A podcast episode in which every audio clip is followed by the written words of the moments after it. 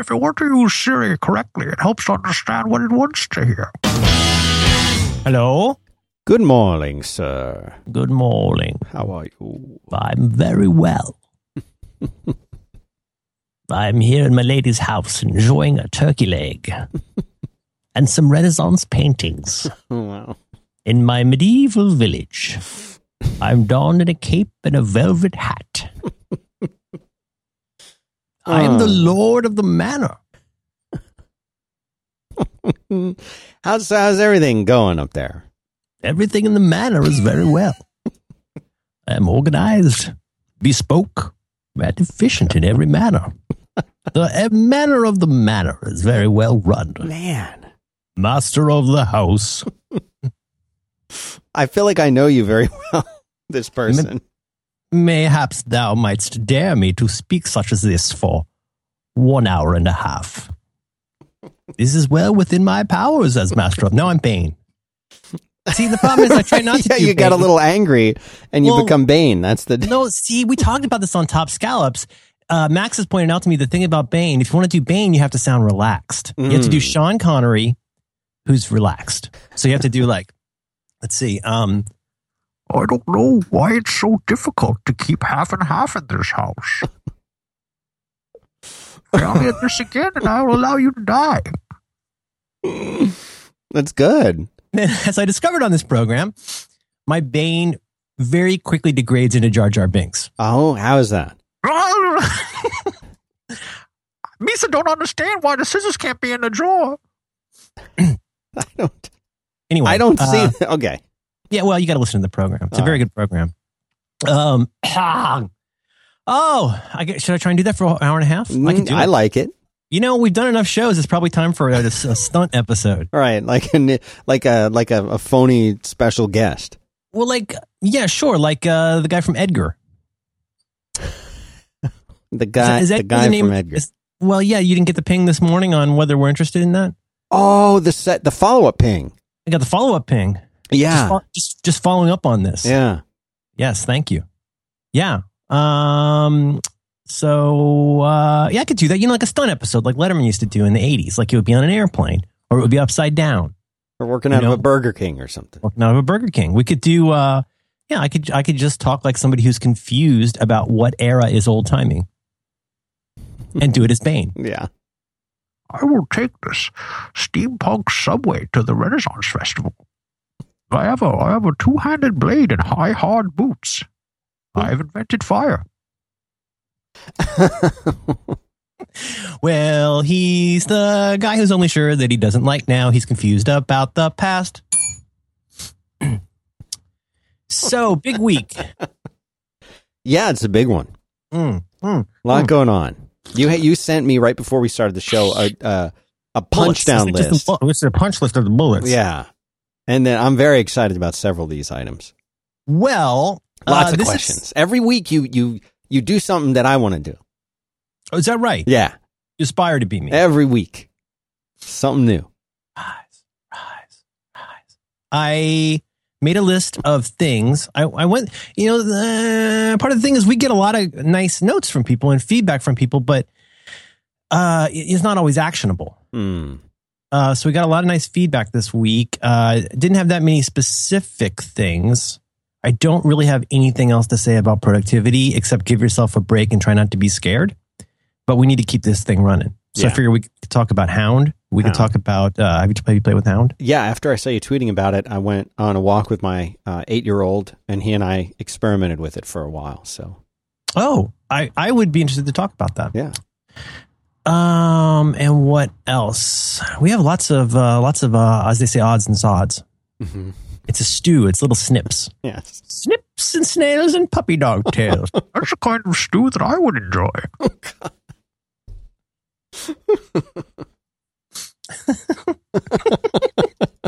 As you can see, I've torn the bag off the plane. I think I like this guy better than the elf. Oh, really? Yeah. Hello. Your library books are due. It would be very unfortunate if you lost your landing privileges. I I feel like this is the fines, these fines go higher every day.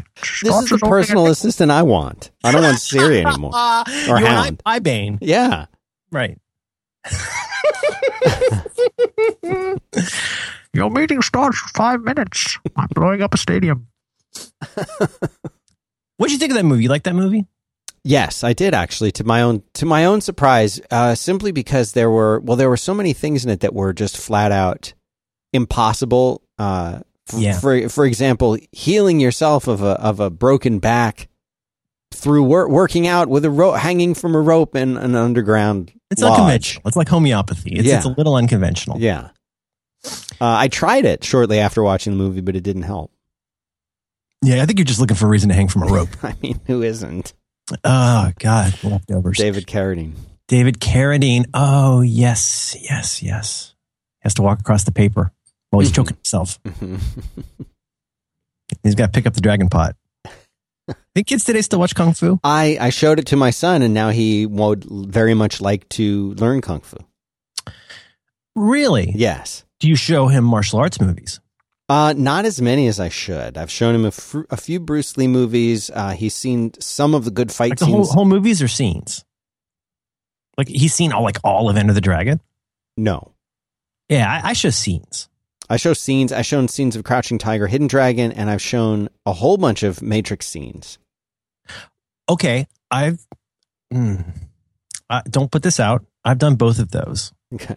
Um, the thing is, it's sort of like you and the you and you and the music, where you want to give it in the right order. It has to be in the right order. I've been Well, thinking the- the about this problem is- nonstop. it has to yeah, I can't show her Kill Bill until until.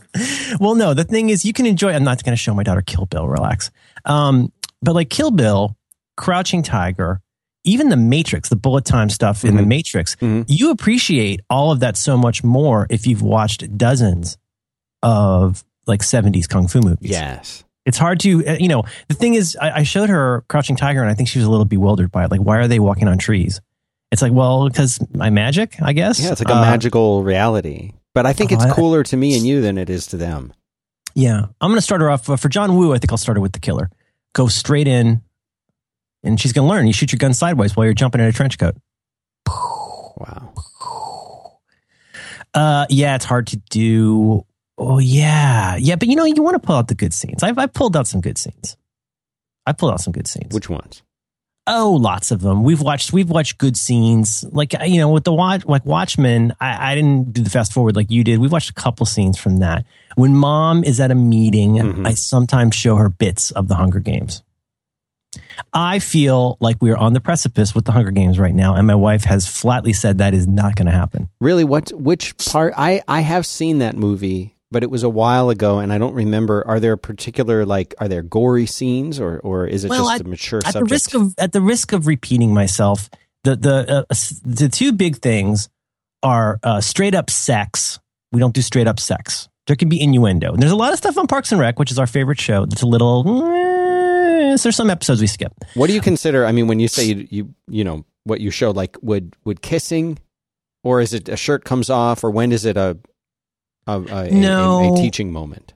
Well, I mean, it varies for everybody, but I, and I'm not like exactly trying to hide stuff from her. I'd rather that her introduction to the whole notion of how babies get made not be about the relationship between Ron and Tammy on Okay. Parks and Rec.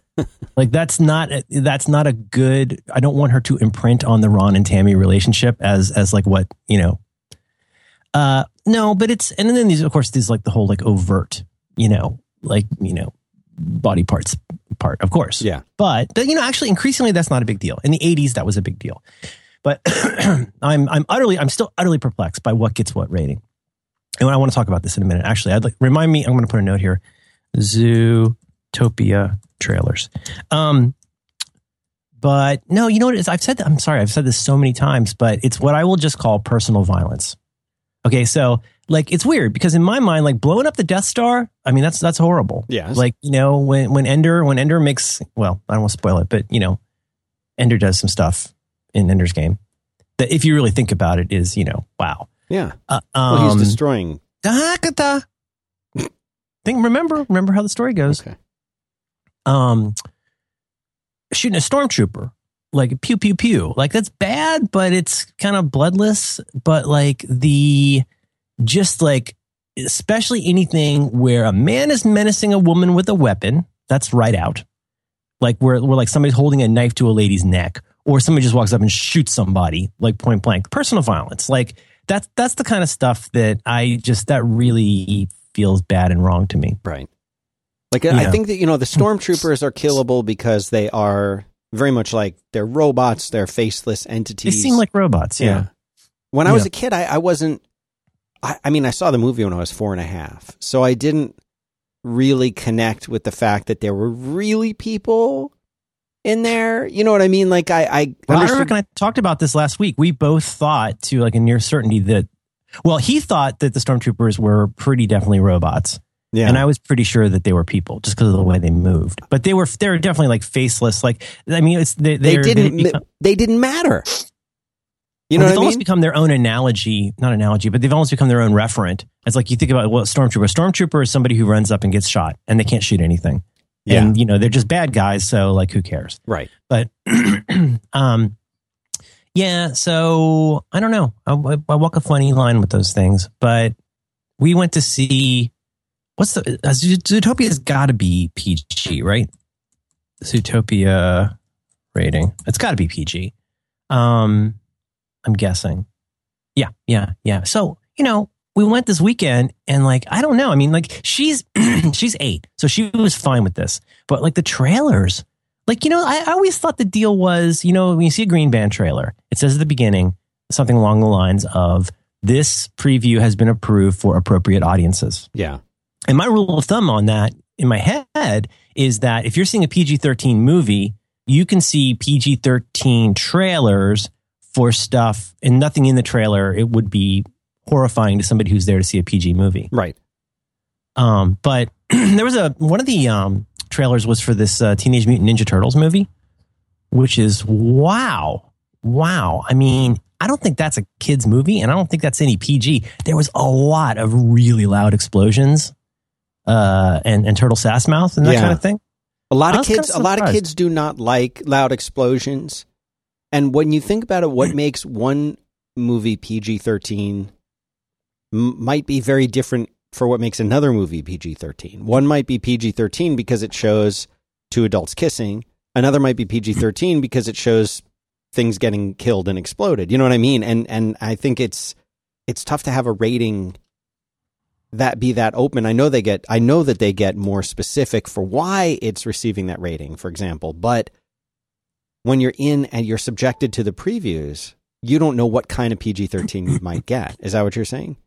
Partly, yeah. I think also there's a I think there's a certain amount of horse trading that goes on with trying to get a certain rating. I've heard people talk about this with TV shows and dealing with the standards and practices people at a network and how okay, you know, you you go in and say like, okay, we want these things and five of these things are these okay? And then they go, no, no, that's too many. You go like, okay, well, what if we just do these two things that are that are like pretty edgy? And they're like, mm, you know, they work out this balance of it. So that's what's funny about it is like you know, like in um like you know uh, the avengers is i know it's it's not really supposed to be for kids but you know it's about comics but like there's some you know there's some swears in that i think famously in uh, ultron there's that's one of the running jokes Yeah. is swears but um i guess what i'm saying is you cannot count on there being a a dependable baseline level of anything that you expect or don't expect that there could be some like wow you know kind of moments in the movie so that's actually where I mean I kid about things like the site Kids in Mind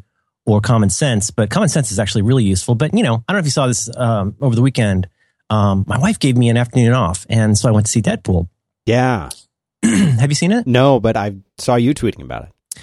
Well, that movie was terrific, and boy, did it ever earn its rating! Oh my goodness, it earned its rating. And so it's funny. I thought, you know, of course, you know me. My first thought is, oh, I got to go look at Kids in Mind. Is there any Right. wild? Is there any wild chance that Kids in Mind actually did this? And if you've never seen Kids in Mind, it's a site that is, I think, it's actually really useful. And if I had to think of the voice of the site, it's not exactly what your Christian aunt would say about the movie, but it's not too far off. They basically they go through and they look at violence, um, what do they do? Violence, substance abuse, and sex mainly. And then they also, you know, have they'll go through like the swears and stuff like that. But they go, they catalog like to the most hilarious specific detail what was in the movie. But it's it's something very funny. The reason I say it's like a Christian aunt, like no offense to aunts or Christians, but it is this kind of like you know what was the ones like you know there is a scene where a man A woman know? in a club speaks speaks suggestively with a man. right or exactly And like we exactly later see like- their faces and shoulders as they thrust up against a wall. Right. But you know, the problem is in Deadpool, like it is very violent, it is very sexual, and it is freaking hilarious. And that that particular tone to describe a movie as sassy as Deadpool. Yeah. I mean, it's this is not a spoiler to say that this is a very sassy break the fourth wall movie, like you would expect or hope. I'm not expect what you would hope from a Deadpool movie. It is genuinely very very funny and i mean i think you know deadpool's not the most popular you know character in the world but i i i love deadpool when he's done well yeah, so here's one. Uh, This is the one I posted. uh, Bullet. A cartoon character experiences a large erection in his superhero tights as he rides on the back of a unicorn, rubs its horn, and the horn shoots rainbows, simulating orgasm, and the animal flatulates paper money out its rear end. I mean, it's uh, is that accurate? I mean, is that That's pretty much what it says on the tin. But uh, I actually think things like this can be useful for the edge cases. Like, yeah, you know what? This this really. So what did it got? It got uh, eight out of ten for sex and nudity, eight out of ten for violence and gore. Wow, and ten out of ten for profanity.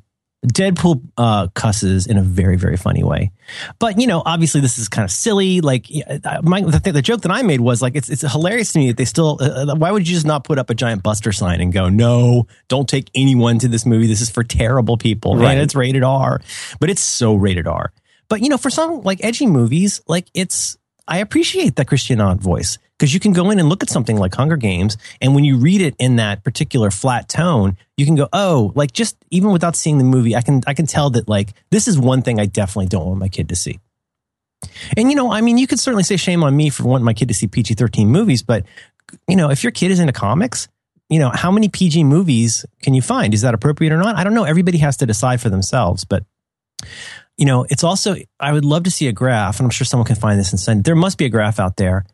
Um, it could be a line graph or a, a, like an animated pie graph, but I, you know, the number of PG-13 movies, PG-13 feels like it's become the default rating because it's right in the pocket. You're not if you do an R, like it's such a big deal that Deadpool was R rated because it's considered extremely daring these days to do an R rated movie because you can't get 15 year old kids guaranteed. You know what I mean to come see it yeah? and also to to really say like, hey, this is a comic book movie that's this is so rated R.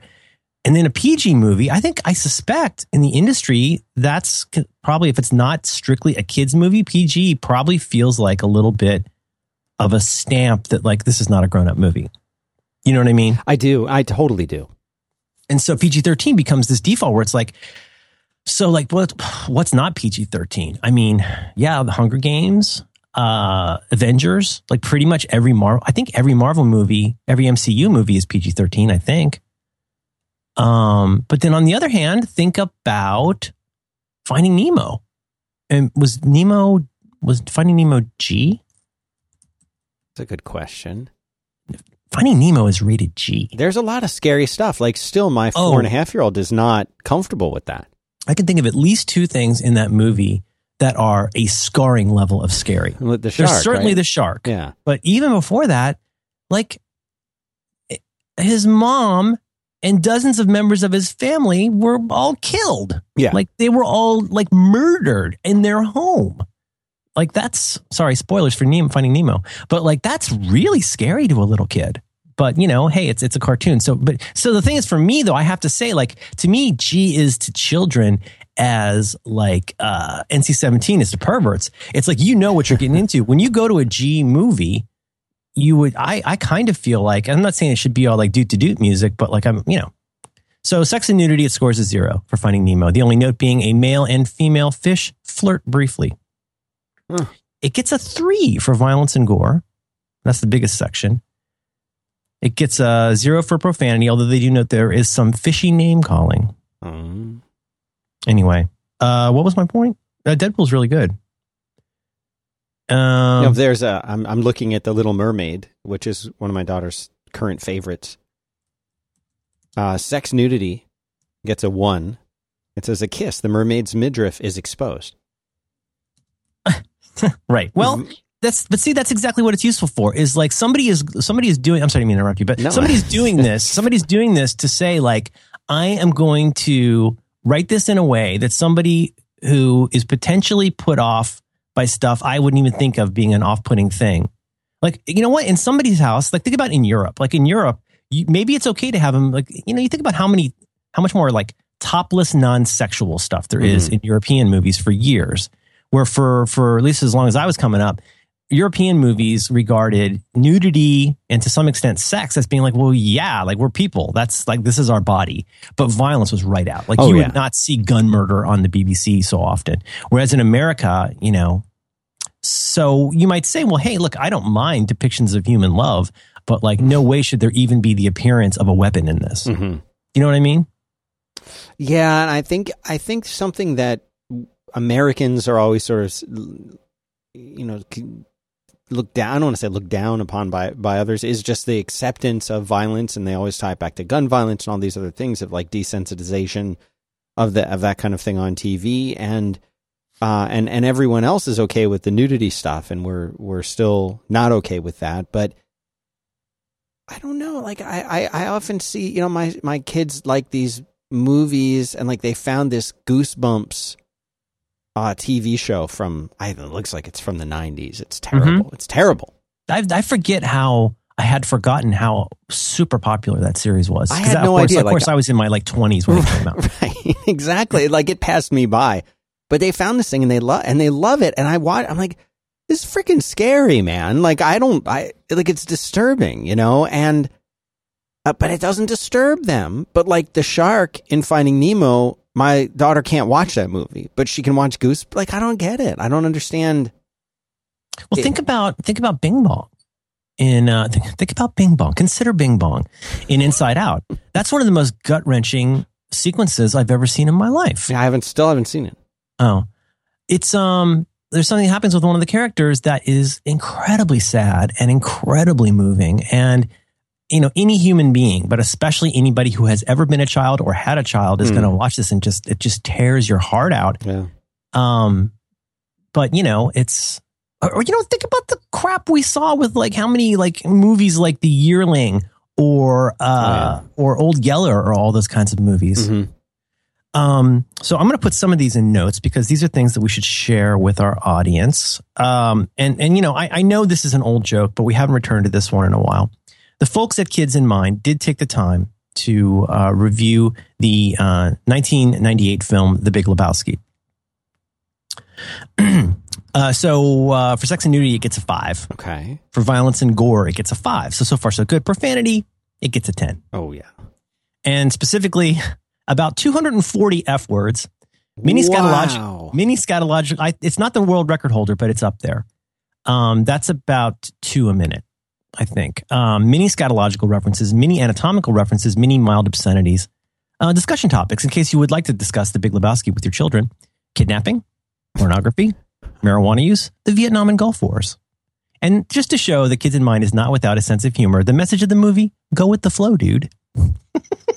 You know, it's funny because just the other day over the weekend, my son was at, he's eight. He was asking me, because he, I probably am a little too lenient with letting him curse or he, you know, that kind of thing. Like, I don't, I tell him that there are better words to use and that, you know, an, an, intelligent, educated person wouldn't necessarily rely on curse words to express themselves. But if he curses around me, I, I'll be like, hey, you know, watch.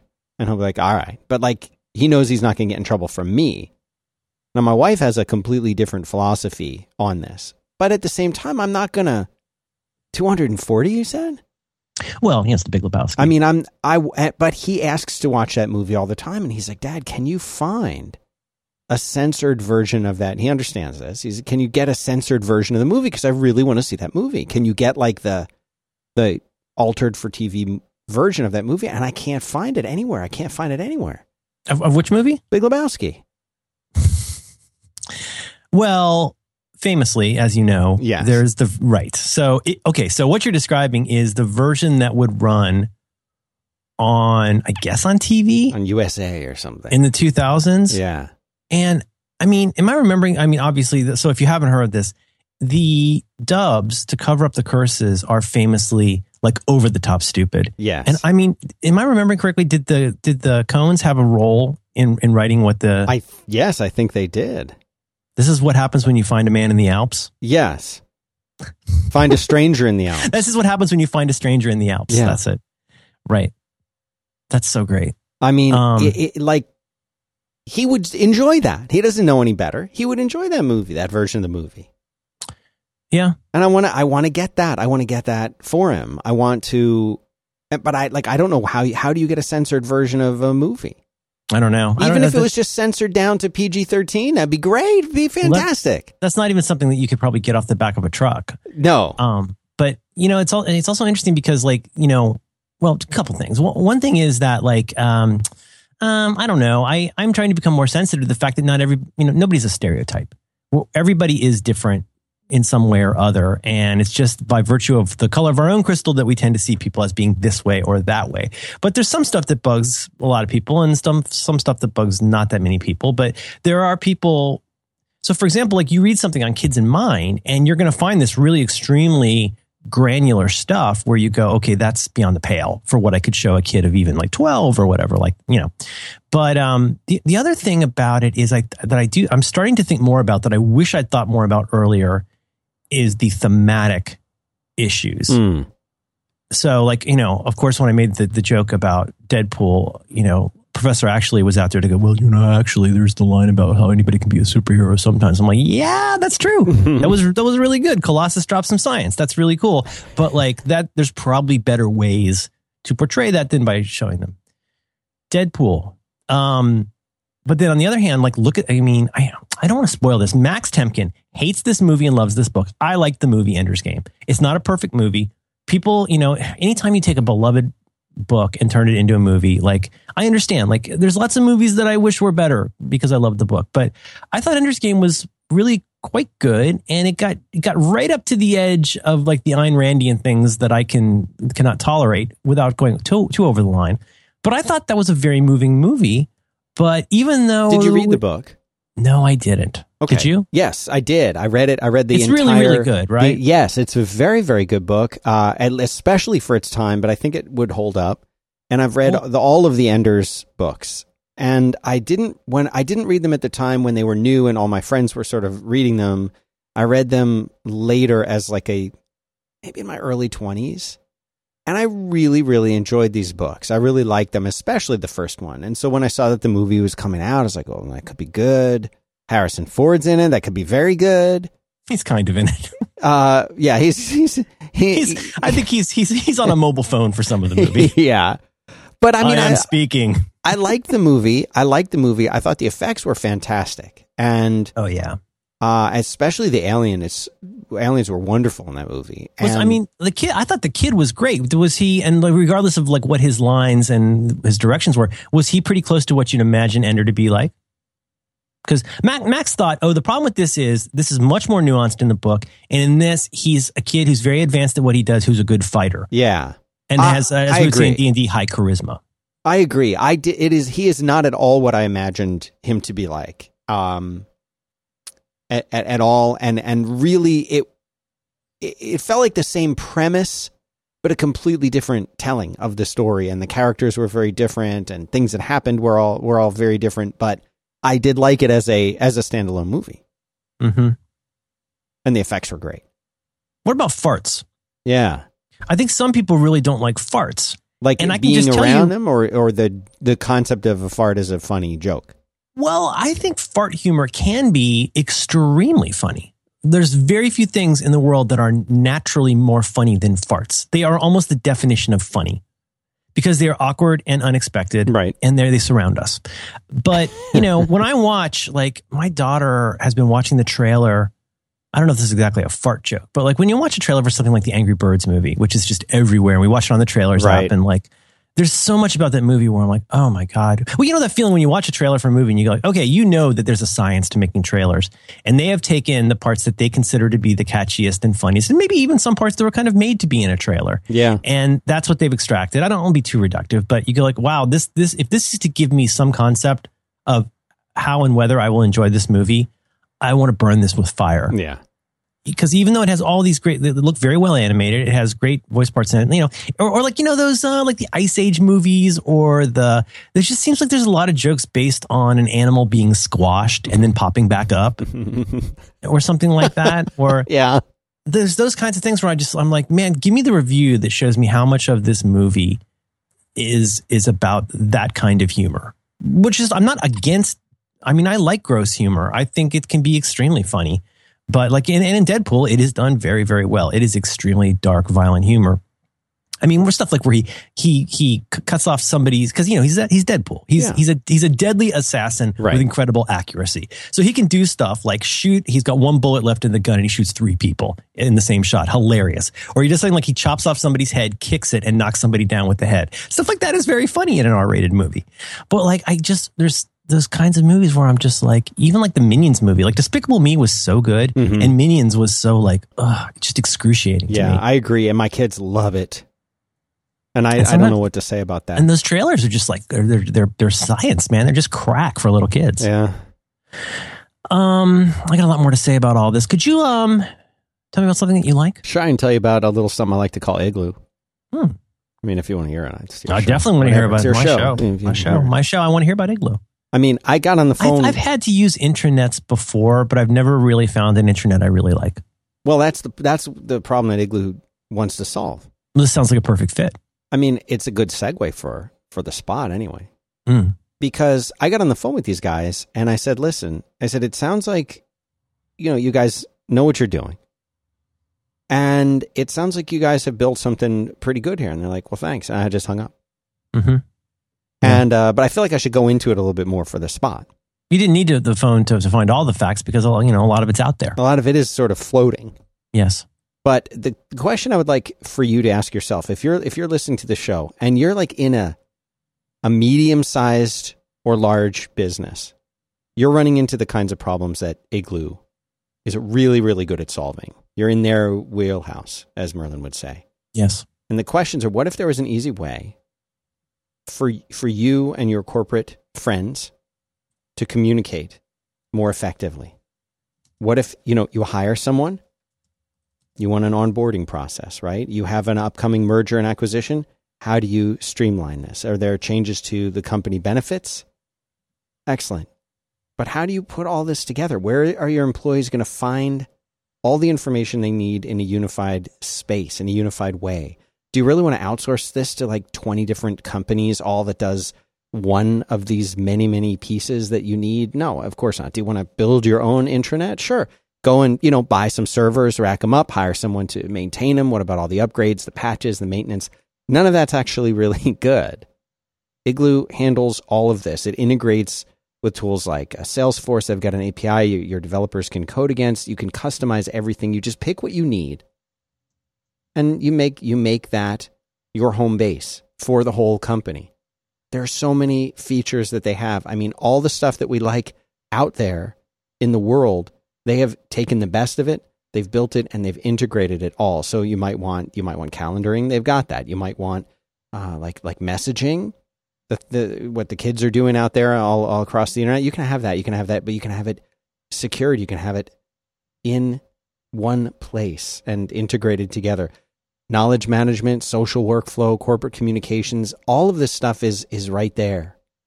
And it's all again, you're hearing me say integrated a lot of times. That's for a reason. It's all tied together, but you take just what you need, you customize it, you make it work the way that you want it's an intranet that you will actually like. And they made a special URL just for you guys to go and check this out. igloosoftware.com slash back to work. That's where you go. igloosoftware.com slash back to work. What are you going to do when you get there? You're going to see pretty much everything that they do. It's a really good jumping on point. And you can try it for free. You can try it for free and really get to know it, really get to use it. Say, okay, let's try the calendaring stuff. Let's try the chat stuff. Let's try the news posting. Let's try their sort of internal Twitter stuff all this stuff we're gonna we're gonna try it out we'll test it out and we'll see how it works knowing that they're encrypting it on the back end, knowing that it's secure, and knowing that if you like it, you can roll this out to the whole company, and they're pros at doing this. So go check it out, igloosoftware.com slash back to work. Boom. Thanks, Igloo. Thanks, Igloo. Um, I have uh, some uh, some pre odds and sods uh, to just run through real quick, if that's okay. For for things to talk about, we got we could talk about Synology. We could talk about Hound. Uh, we could talk about running a bath. Uh, I bought I bought Roderick a copy of Predestination. Um, and then we had you had something about maybe talking a little bit more about uh, getting things done. Yes, one of our one of our uh, astute listeners has asked for more about that. Okay, uh, I would be totally into that. Um, I want to start. just- I mean, if you're if you're letting me choose, I would pick Hound first. okay, well, can we? Let's do. Okay, I'm going to move that up on the list. Right. Let's do Hound, but first, let me just knock out a couple quick ones. All right. Um, you know, this is just this is a weird random thing. There's a there's a podcast, new podcast I really like a lot, which is called Canvas. And I've mentioned it before, but it's Federico Viticci and Fraser Speirs, and it's it's one of those podcasts where it comes along and you're like, ah, how was this never a podcast before? Because it's it's two guys who are heavily invested in using iPad as and really pushing it to the edge for what you can do with an iPad in two very different contexts. So Federico Viticci, who does Mac Stories, and he's almost certainly read some of his wonderful articles. Um, he really he considers the iPad his primary device, and he has tricked this thing out. He's written so much great stuff about how to use things like workflows, how to use things like um, and the, you know apps like I, um, OneWriter and just you know so much great stuff about what if you were to say that this is going to be my primary device for doing stuff. And he's written very movingly about when he was recovering uh, from cancer treatment and how he was in a hospital bed with an iPad. It's one of the best things I've read in many years. But anyway, so he comes it from this uh, being person who is very involved in writing for the web. It's again, it's like one of those ironic jobs where he uses the iPad to write about using the iPad. I've had that job.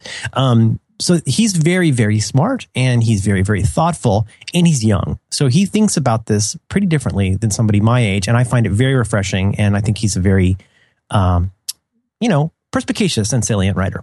Uh, alongside Fraser Speirs, who's a wonderful guy, lives in Scotland.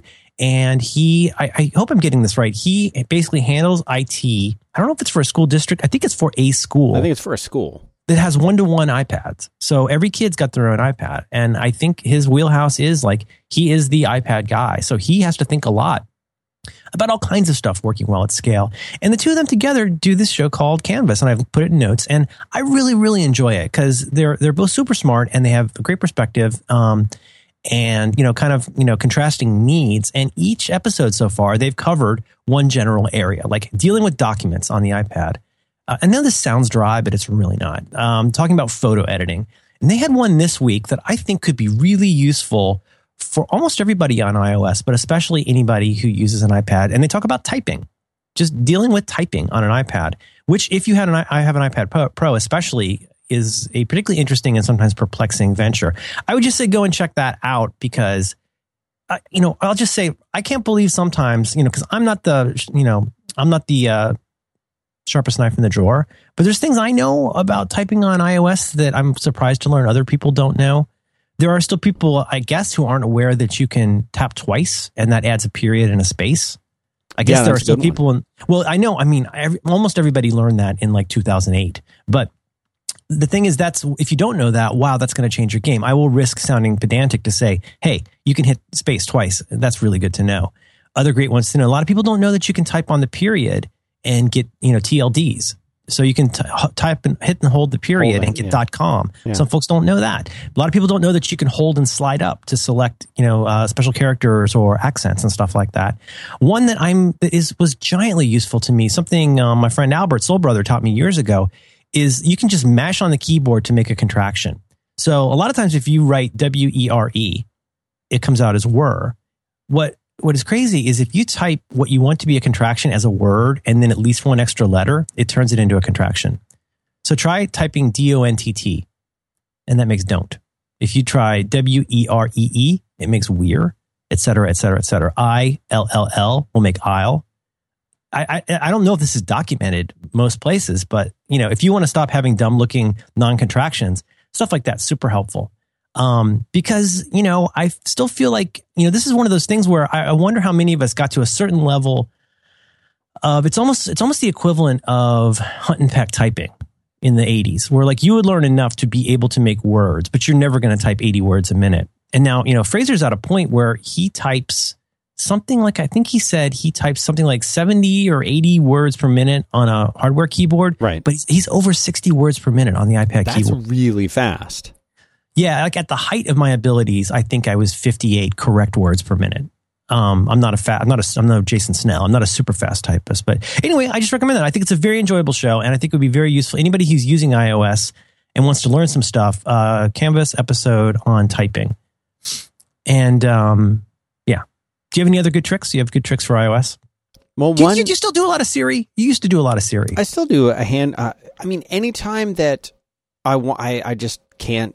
Uh, I can't type for some reason. Like if I'm carrying something, or if I'm just even in the office, I will use the dictation part, and I don't know whether to call that Siri or whether that's like a separate. you, you, like, you mash on the microphone and talk. Yeah, I'll hit the microphone, and I will. I will just speak into it in the context of an email or a text message. I do that all the time. I do that way more than than asking Siri for information or to do things for me.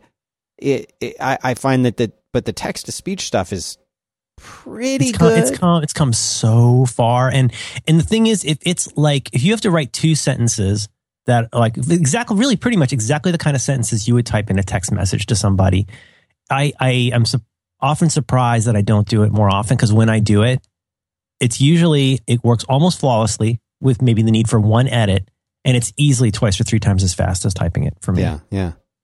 And it's I, worth trying yeah I would definitely say it's proofread if you're using if Oh, yeah. you're using it. you, Uh, sent, you sent some funny text from your car Yes, that is a, an accurate statement. So I think I think it's it's it's very good, but proofread it anyway. There are some words that it it will get wrong consistently, but it, I'm still super impressed with that feature. I just love love being able to hit that microphone and have it just type something while I'm while I'm talking. It seems like there is a character limit, and when you hit the character limit or the word limit, I'm not sure which, it will sort of ding ding at you, and and then you Oh, realize, really? oh, I'm I'm, I, and then you can hit send, and there is a strange bug that I've run into though, where sometimes it will you will you will be talking to it, you will watch it typing the stuff that you've said, and then right before your very eyes, uh, you will see it backspacing over everything that you've just said, and then it will retype all of it again right in front of your eyes again. And so this this happens, of course, at the most inopportune moment, right when you're about to hit send on an important message. But uh, there's, so just be you know use it, but but don't don't 100 percent rely on it to be perfect. But I love I love that feature. That's a big iOS feature that I, I still love. But as far as the keyboard stuff. There's one thing that I saw when when people were talking about the iPad Pro and they're saying there's this great iPad Pro feature you can do it on the iPad Pro keyboard, the smart keyboard hold down the command key and it'll show you all the shortcuts in the app. I'm like, well, that's just an iOS thing that's been around for a long time, but that's a really useful one if you're using uh, like a Bluetooth keyboard or the, oh the right you get like the like a heads up right You yeah, it had a really cool like pop up heads up display that'll show you all the command keys because the command keys work. They're not a one to one with Mac OS 10. So if you're used to certain like send mail on on Mail app, I think is like Shift Command D or something. They won't necessarily work the same, but there are there are a handful of really useful shortcuts on iOS that if you're using an, an attached keyboard. So you're are you still using your iPad Pro? Mm. yeah. I I I found that I was just I- not using it really. Uh, yeah, I mean, we we could talk about that. I yeah, I mean, I have it and I use it, especially when my kid steals the other iPad to play a game. Um, but it's um, I, I mean, if I had to say what it comes to, uh, I've said this in so many places. I'm so sorry, but like the the I've tried so hard to make this thing work, but the way the uh, a primary way that I use that is laying in bed or on the couch Mhm. holding it in portrait mode. And the, the two things that still trip me up are the fact that the, the buttons, especially for web views, a lot of the buttons for interacting on the iPad are at or near the very top of the screen, which is not where I'm holding it. I'm Right. holding it. It's, it's, it's, and you know, I know the big benefit of uh, this is how big it is, but to, to balance this thing, you know, it's, you, you really need to get a good grip at the bottom. And so to like hit done for a web view in Overcast, I've got to like, it's not, it's not the end of the world. It's, you know, it's not like being in a gulag. Right. But you do have to go to the top of the page and interact with that. While at the same time, I find the typing in both landscape and um, portrait to be excruciating, unless you are using it at a desk, in which case I would just rather use a computer. Yeah. I find the typing, I, there's just, I, I think I said this last week, but like so many of my words have commas in the middle of them, or what I think I hit a space and I didn't. So maybe bad on me for not typing better, but you know, it could just be my baby thumbs, but I don't, I, I can't type with confidence on a, a device that large. Right. So maybe it's not a good fit for me. But, Yeah. you know, watching movies and listening to music, you know, um, again, being able to like be uh, in the car or a hotel room or the just off in the kitchen. I don't need a Bluetooth speaker, man. You can just crank that thing up and it sounds fantastic. It sounds really good, really, really good. No, I, I actually, my wife has had an iPad Air, uh, not a two, I think just a regular iPad Air for a while. And after I realized I, I wasn't going to be using the iPad Pro, I said, "Hey, do you want to do you want to try this?"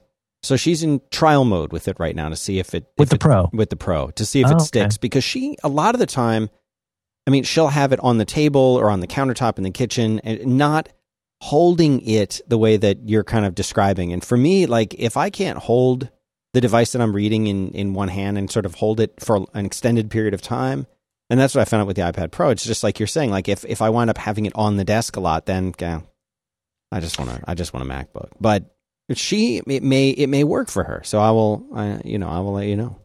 Yeah. Well, it's it's also funny because um, I mean, I, I, I'm not saying I would like run out and get the small iPhone that's supposedly coming out, Yeah, but it, it is an interesting thing that you know my wife has the big iPhone and she really really likes it. yeah, So her old iPad Mini is now mostly a sit on the couch Pinterest kind of thing. Oh yeah, and she really uses her phone a lot and she's great at it.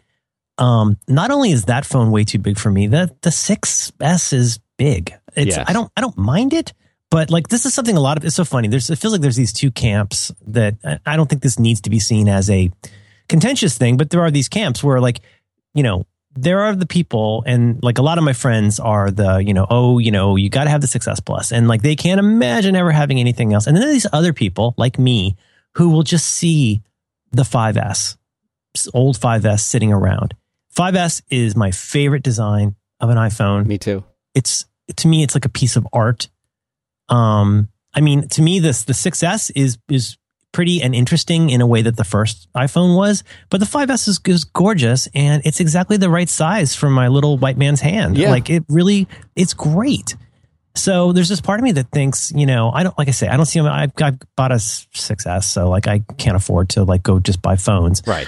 but like I, I think there is a silent plurality not a majority i think there's a lot of people out there that it, when they see this thing come out and hold it in their hand if it, you know what if they could make the make that take that functionality they're going to supposedly put into this se and put that into a form factor that was like the 5s to me would be a no-brainer like i just i really like the i like the squariness Me of too. the 5s Me too. I like everything about the 5S better than the 6S, except for those new features. except for the features Yeah, uh, but I mean, as Yeah. a form factor and everything else, I just I so miss having the 5S. It was great, and what's your what's your slugging percentage on hitting the sleep button without turning up the volume all the time, every time. I It's hit sixty to that eighty thing. percent of the time I turn up the volume when I want to turn off the every phone. time, every time. Yeah, And, I, you know, I and, just, and- and you know my mode, right? I'm trying to be forward thinking these days, so I keep thinking like I'll eventually get better at this.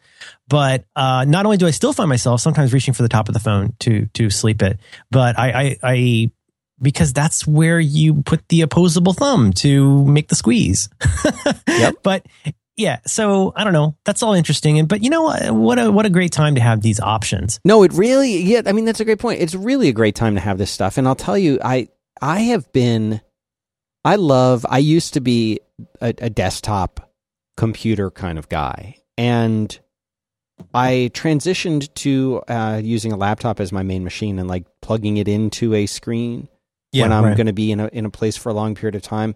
Was that So- was that usually a MacBook Pro? Yeah, and and that's what I use right now. My main machine is a MacBook Pro 13 inch Retina, and it's I don't think it was the very first one to come out, but I got it shortly after that. And this was another situation where something happened and one of my kids spilled a drink on it also. And I took it and got the screen replaced. And that was out of warranty because I'd had it for a while and because they can detect water damage and all this stuff. They're like, well, it looks like moisture got into it somehow. I'm like, really? Is that? You don't What? say. You don't say. That's interesting. We don't I have wonder moisture how in that our home. happened. Yeah, that couldn't have happened in, in Are you my sure house. you didn't do that in the back? they, but it cost. I mean, it was expensive, hundreds of dollars. And I said, well, if I'm gonna if I'm gonna spend the money to fix this, then I'm not to be in a hurry to replace it. But now it's really starting to show its age. I've been waiting for several years, many years, to replace this now. So I'm like, and I joked on Twitter. I said, I'm, I think I'm the only living human who's more excited that they might announce a new MacBook Pro than uh, a new iPhone or an iPad because I'm pretty happy with my iPhone and my iPad until they, uh, then you know, like I can't, I can't justify getting a new iPhone. I just got the iPhone 6s I like you, I know. but I'm Yeah. really hopeful. It is, it is definitely time for me to get a new uh, MacBook if they have one. I Hmm. just don't want them to give put that new keyboard on it. Oh, Yeah. I don't want that. Yeah, who was talking about this? You know, I think it was probably Gruber and John Moltz were talking about this, I think, on the talk show. But you remember for the longest time, uh, the the opposition, not the opposition, but the the big decision was, are you going to go all in on a desktop, usually, you know, a Mac Pro, which was not, you know, it was costly, but not prohibitively expensive to have like a really nice Mac Pro that you're going to use for five years or whatever. Or like, are you going to go with a laptop? And uh, for those of you who aren't in your late 40s, th- there was a time when that was a that was a pretty big decision Oh yeah. because you we, yes you could still have a pretty good sized hard drive in one of those you'd have your optical drive you'd have you know all the ports. Like my last macbook pro was amazing. Like it you know it still worked like a computer. It had ports and stuff. Yeah.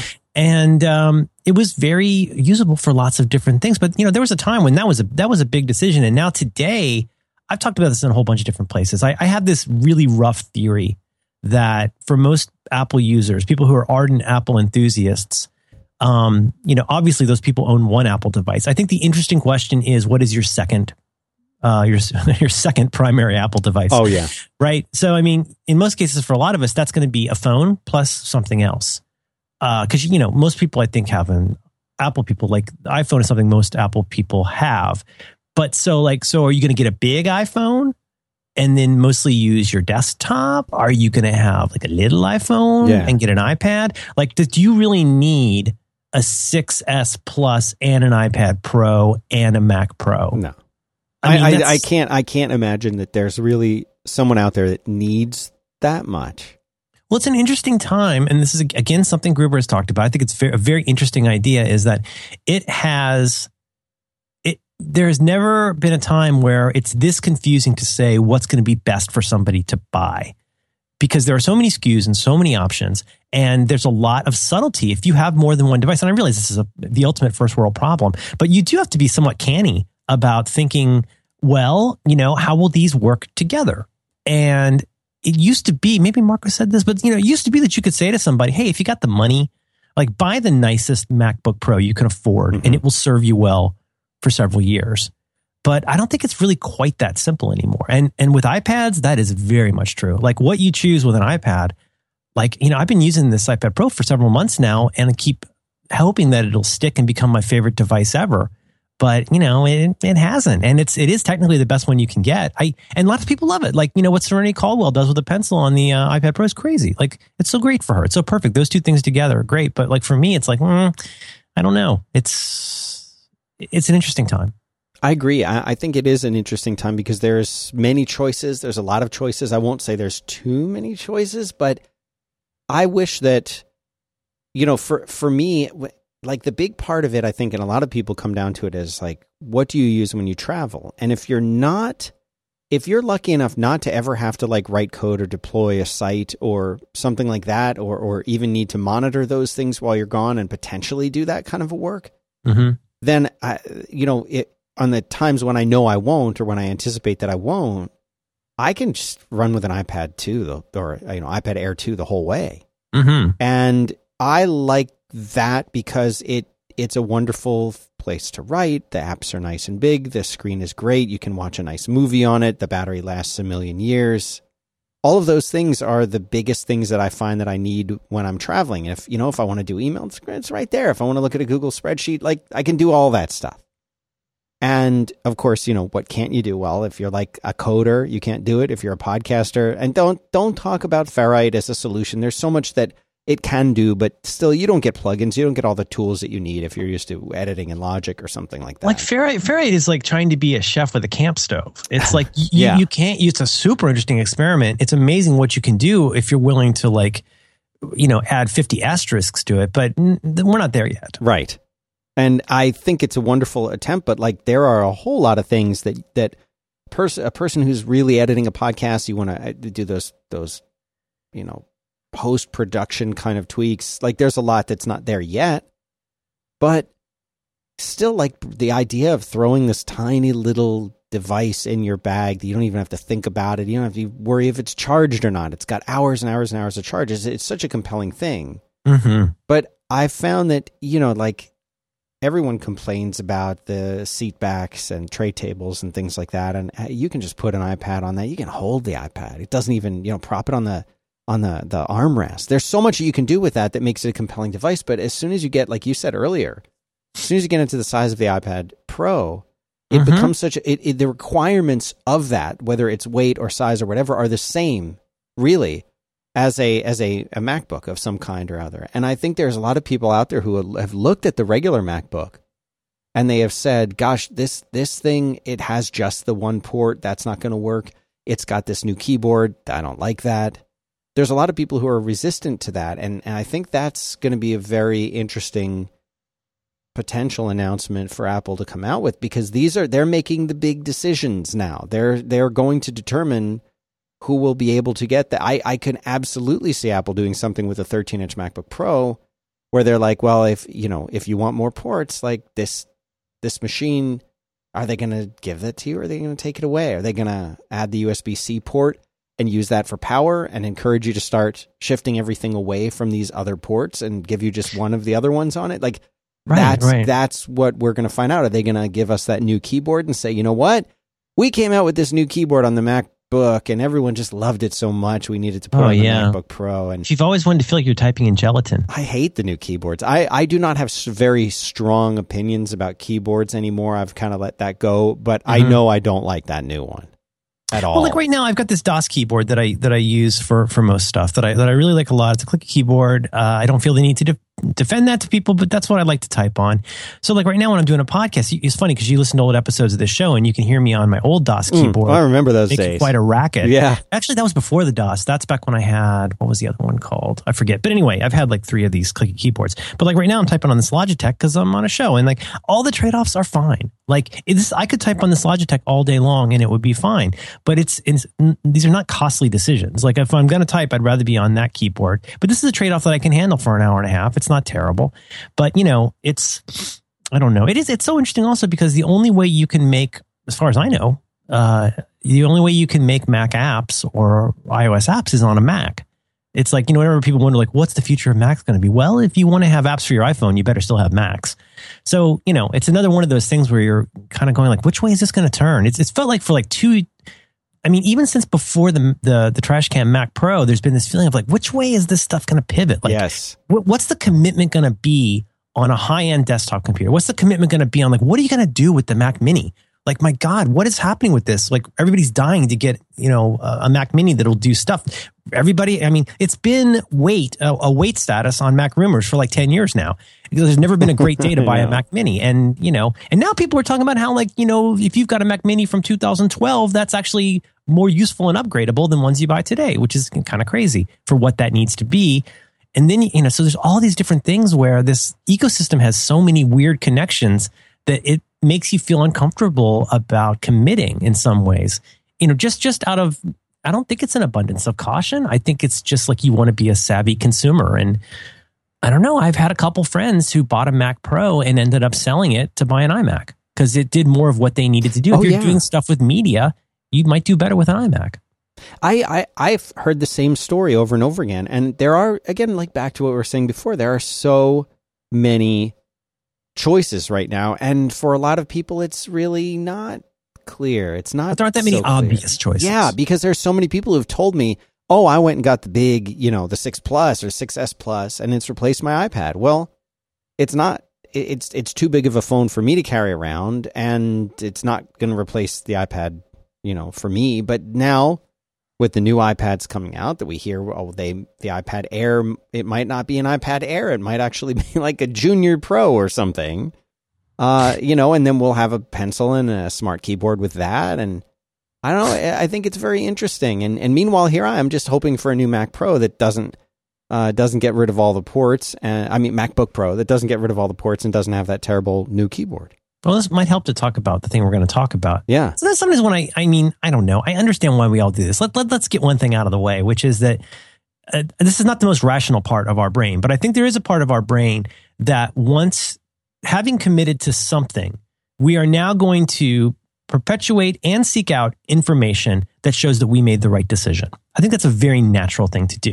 Don't blame me. I voted for Bush. Like whatever it is you do, you feel the need to like make everybody see what you made uh, as the right decision. And there's times when I, I hear people spouting this party line about how everybody's doing it wrong, and it almost sounds like they're saying like I invested in a very large platinum spoon, and now it's all I need for the kitchen.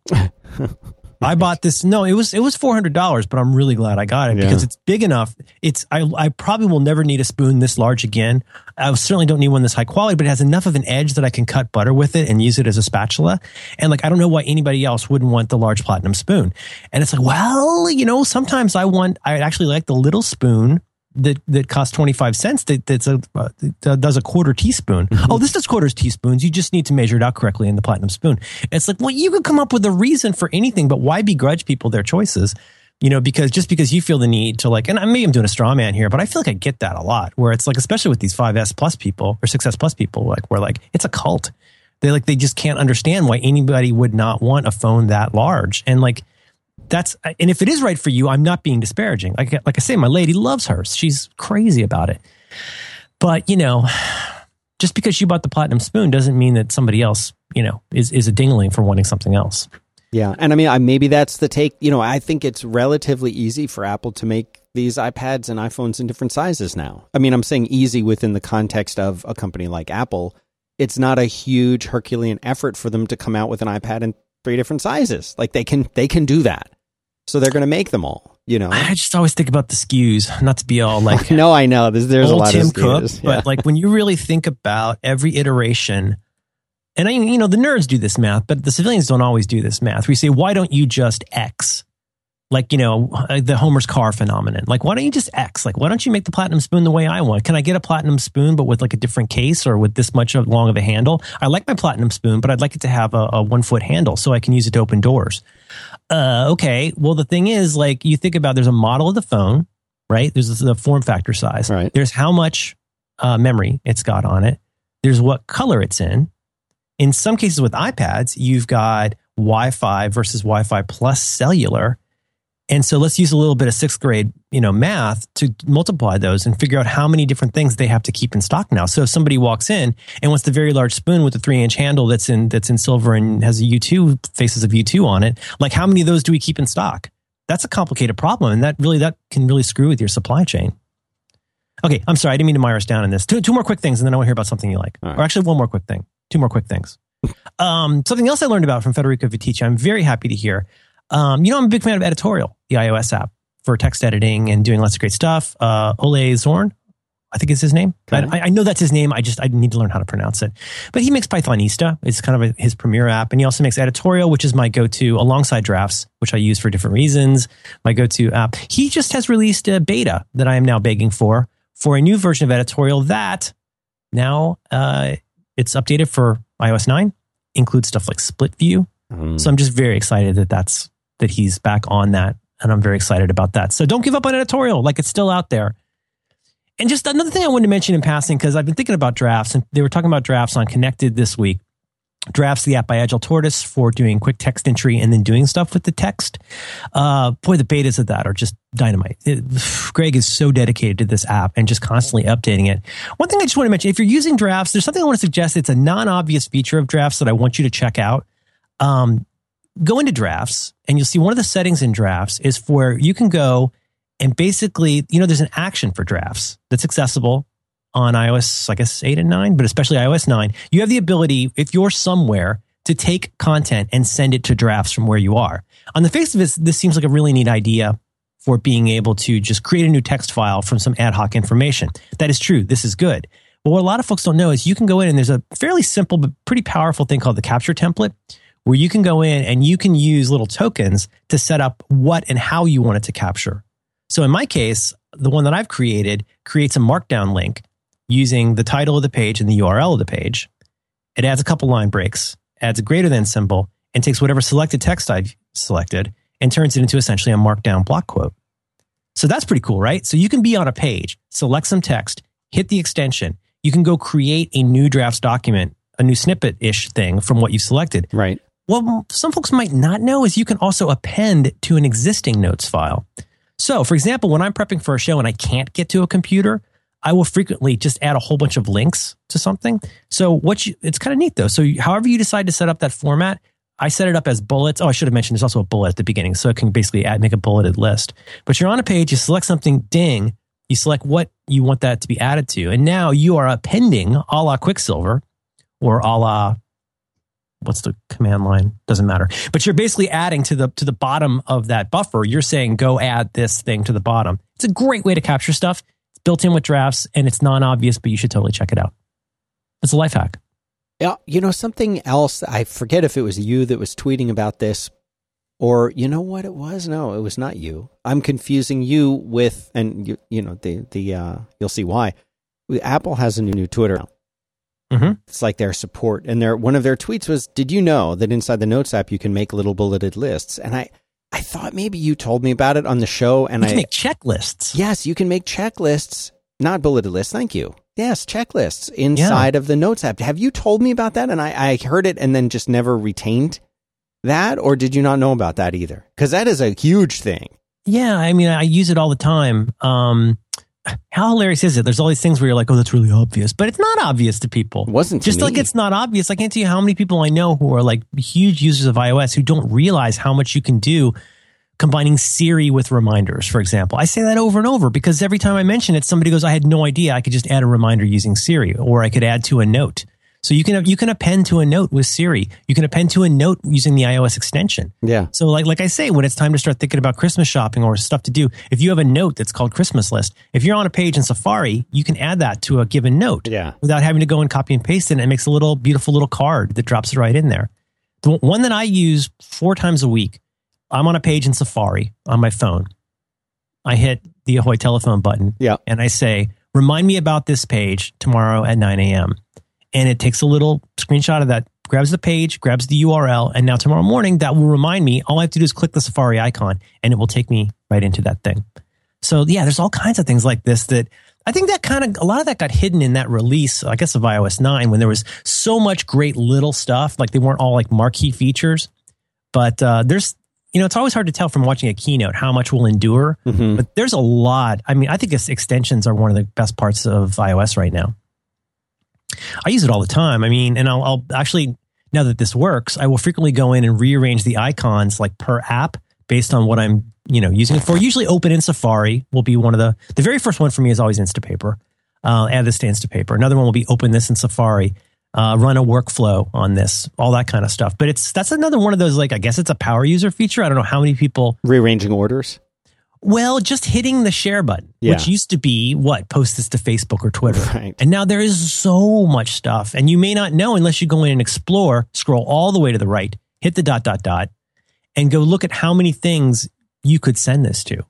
Um, it's, it's pretty powerful. Once you, that is the gateway drug for doing sexy stuff on iOS is realizing how much connection is in there, um, in a secure way under the hood now. Where that used to be more of a hack with the URL callbacks and all that kind of stuff. That's all baked in right now. And it's worth going in, hit that little box with the arrow and go look at how much you could be doing with stuff in there. That's, that's a, that's a life hack. Hack it up. Could you tell me about something else that you like? I sure can. Let me tell you about Wealthfront. Our friends over at Wealthfront. It's an automated investment service with nearly $3 billion in client assets under management. They manage a diversified, continually rebalanced portfolio of index funds.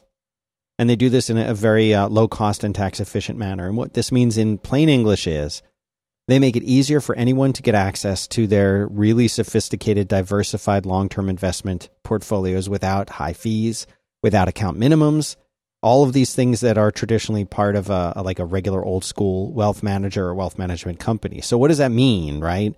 That means you can take however much money you have to invest, 500 bucks, 5,000, 50,000, whatever. You can invest it. Wealthfront will automatically rebalance this for you so that when one index fund isn't doing as well, they move it out of that, move it into one that's that's starting to do better. They're on top of this so you don't ever have to think about it. They've got really advanced uh, algorithms going on behind the scenes. They've got people making sure that this stuff works correctly. They don't charge any trading commissions, and it's completely free for accounts normally under 10,000, but because you're a listener of this show, 15,000 bucks. So the first 15,000 bucks that you invest, it's going to be free. Once you cross that, it's only 0.25% per year.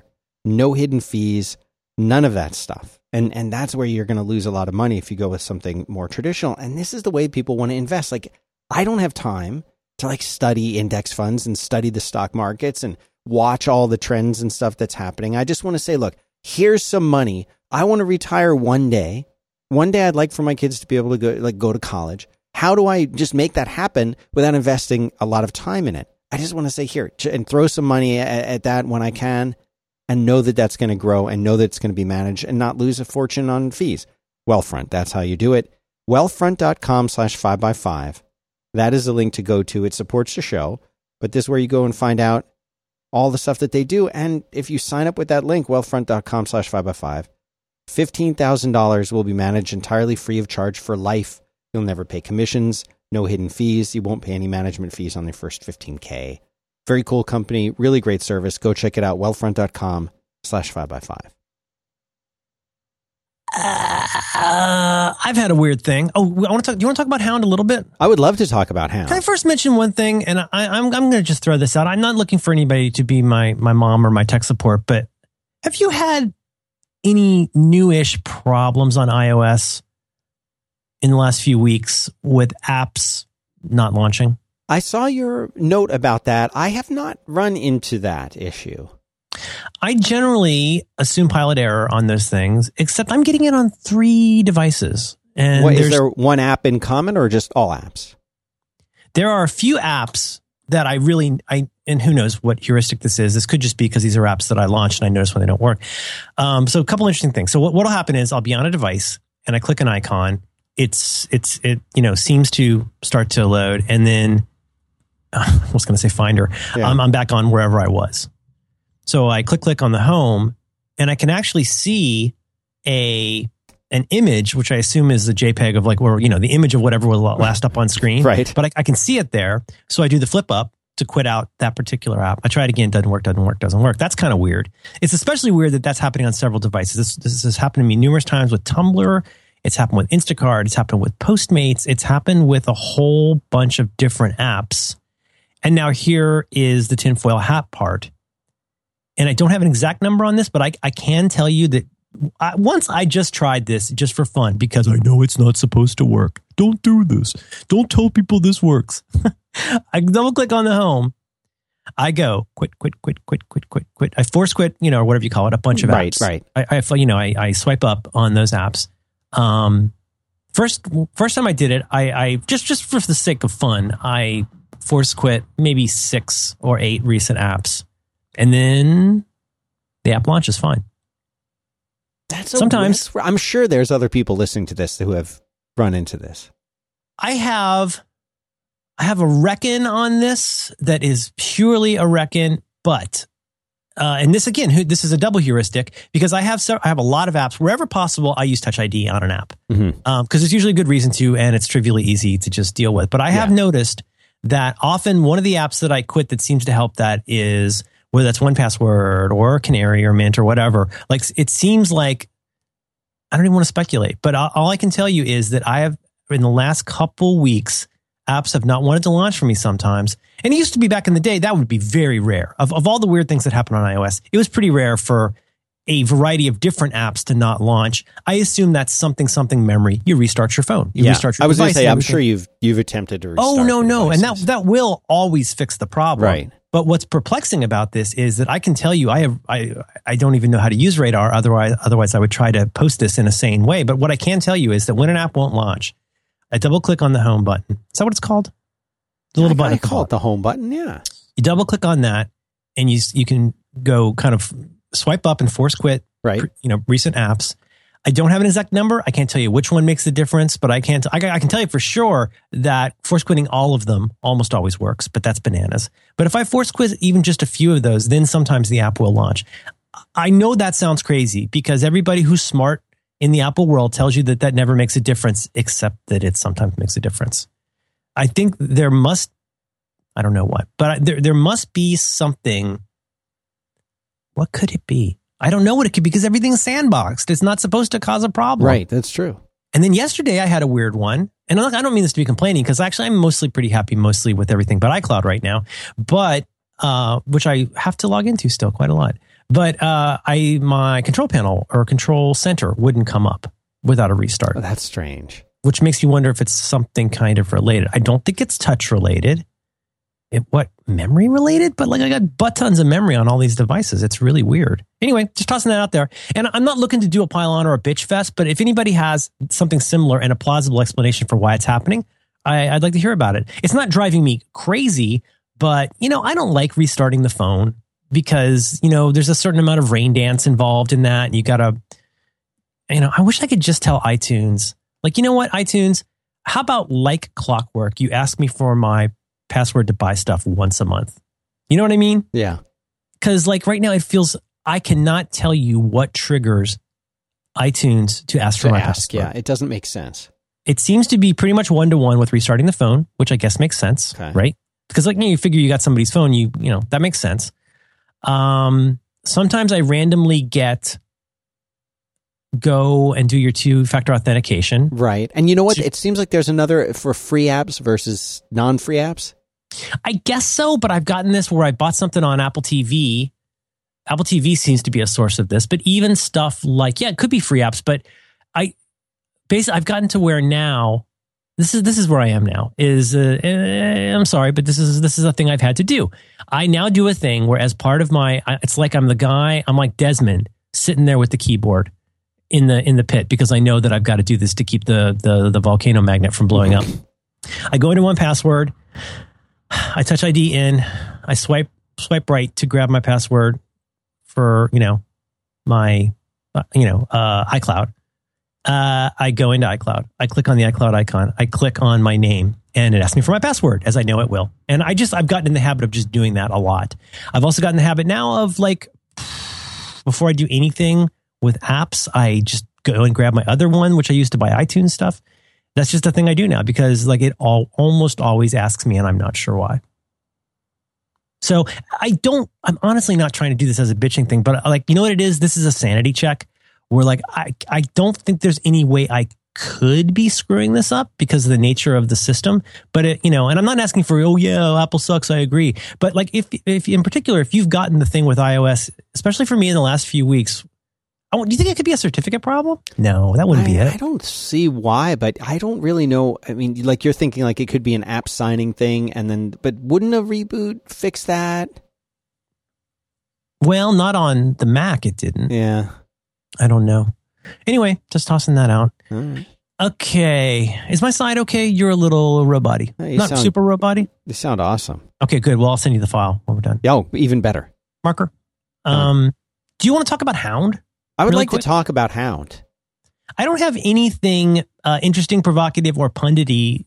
Well, I have some. Okay, let me uh, things. just interject a statement. yes, interject. You there? Something that you can do on an Android device that you cannot do as easily or at all in some cases on an iOS device is you can pick an app and make that the the default app or in some cases the replacement app. So you can kind of do that with keyboards now on iOS 9, right? You can Right. say, "Oh, I don't want to use this default keyboard that Apple made. I want to use this text expander keyboard or I want to use the swipe keyboard or whatever it is."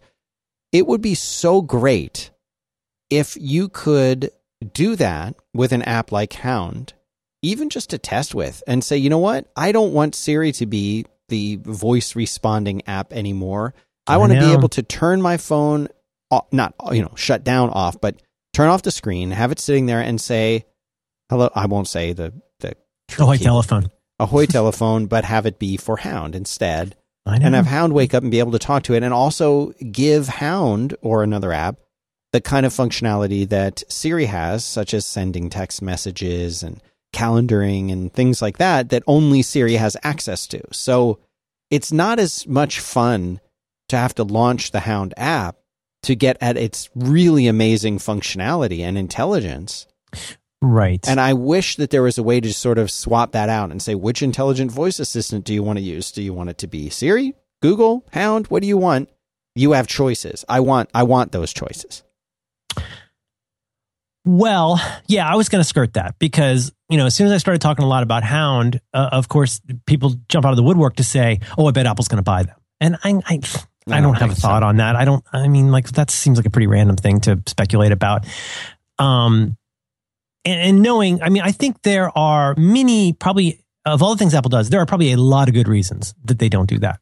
Lots of good reasons. With that said, uh, I'm thinking about. I don't. I doubt that Marco invented this, but like for example, we, you know, if you use, in my case, I use these Etymotic headphones that I earphones that I swear by, and something most people know if you've got headphones, whether that's the Apple headphones or whatever, you may know that you can go to like there's one one click does stuff, two clicks does stuff, and three clicks does stuff, and that varies by app. But for example, in um in Overcast. If I am listening to Overcast with my Etymotics on, it's got the middle button on my headphones, Right. earphones.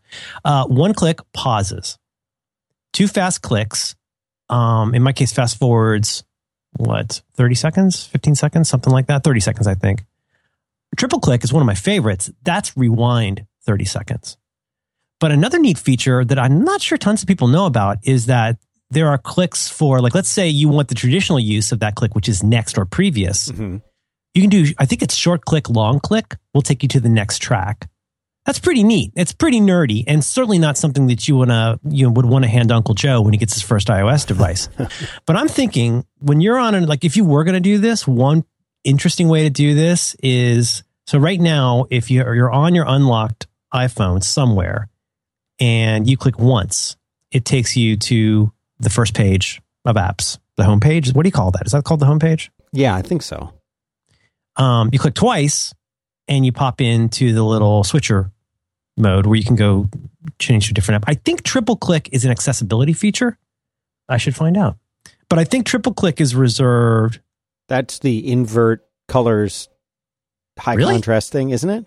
If you have it turned on, I guess. Yeah. But to me, like I, I'm interested. What if, what if, just for the sake of argument, if they were going to implement this, at the very least, an app, but even especially like a like a a command. I know they would never do this, but wouldn't it be cool if you could do short, short, long, like go click, click, click, and that would turn on Hound. It could be a super nerdy like that. hidden feature. I can understand why they wouldn't wouldn't want to do it for a variety of reasons. But like could could we do more with that home button, that omnipresent home button that's always there? Like no matter where you are, you go click click click and that turns on Hound and starts listening. I know it's not possible, but like that's my dream world. That'd be pretty nice. But let's talk about what Hound is. Yeah, what is Hound? Well, something that uh, I don't think this episode has come out yet, but something Jim and I talked about recently on Dalrymple Report is I, I'm s- I am once again once again super interested in my Imperator Furiosa. If you want to use Siri correctly, it helps understand what it wants to hear. Um, you um, now now and now Tom Hardy from Bronson. Um, so uh, Oh. I'm excited by voice stuff. And it's another forward-thinking Merlin is very excited in a way that that that uh, the, the grumpy Merlin from a few years ago would go like, "This is never going to work for anything. Why would you want to talk to your TV?" Burp, burp, burp. But like between the Amazon Echo, which is bananas, and the uh, and Siri on my phone and on my TV, I'm very interested in where this stuff is going. And so I'd played with Siri. I've, I've used Siri a lot, and I, I mean, again, I'm a mm, something of a minor evangelist for Siri. In that, as I will say on here every once a month or so, hey, if you haven't used Siri since it came out, really give it another try. And my go-to for that is start start setting reminders and timers because it's there's no easier way to do it. But then you got Google Now comes along, or I guess that's what's that called on Android? Just Google. Yeah. Well, what's it called on, on Android? Because it's baked into Android, it's right? just you say, well, I mean, you say okay. oh, and ahoy uh, Google. Yeah. And then, And you, um, by the what- way, the Google app on iOS does the same. and same when it's thing. open, Yeah, when, when it, it's when open. it's open. and it's and it is pretty great. Something uh, Gruber has talked about a lot is that wow, the you think dictation is good on iOS. You can basically just speak into the location bar in the Google app, and it's really good. And and for a long time has been super fast, super faster. And and so here's the thing with Siri. Siri's pretty good.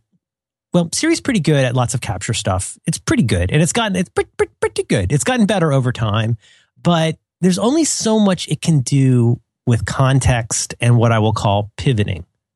So, for example, on Siri, you can say, How's the weather? And then follow up by saying, I think you can then say, like, What about tomorrow? And it understands that that means you're still talking about weather where you are. But you can't really have a conversation with Siri for too long before it gets confused and sends you to Bing. Right.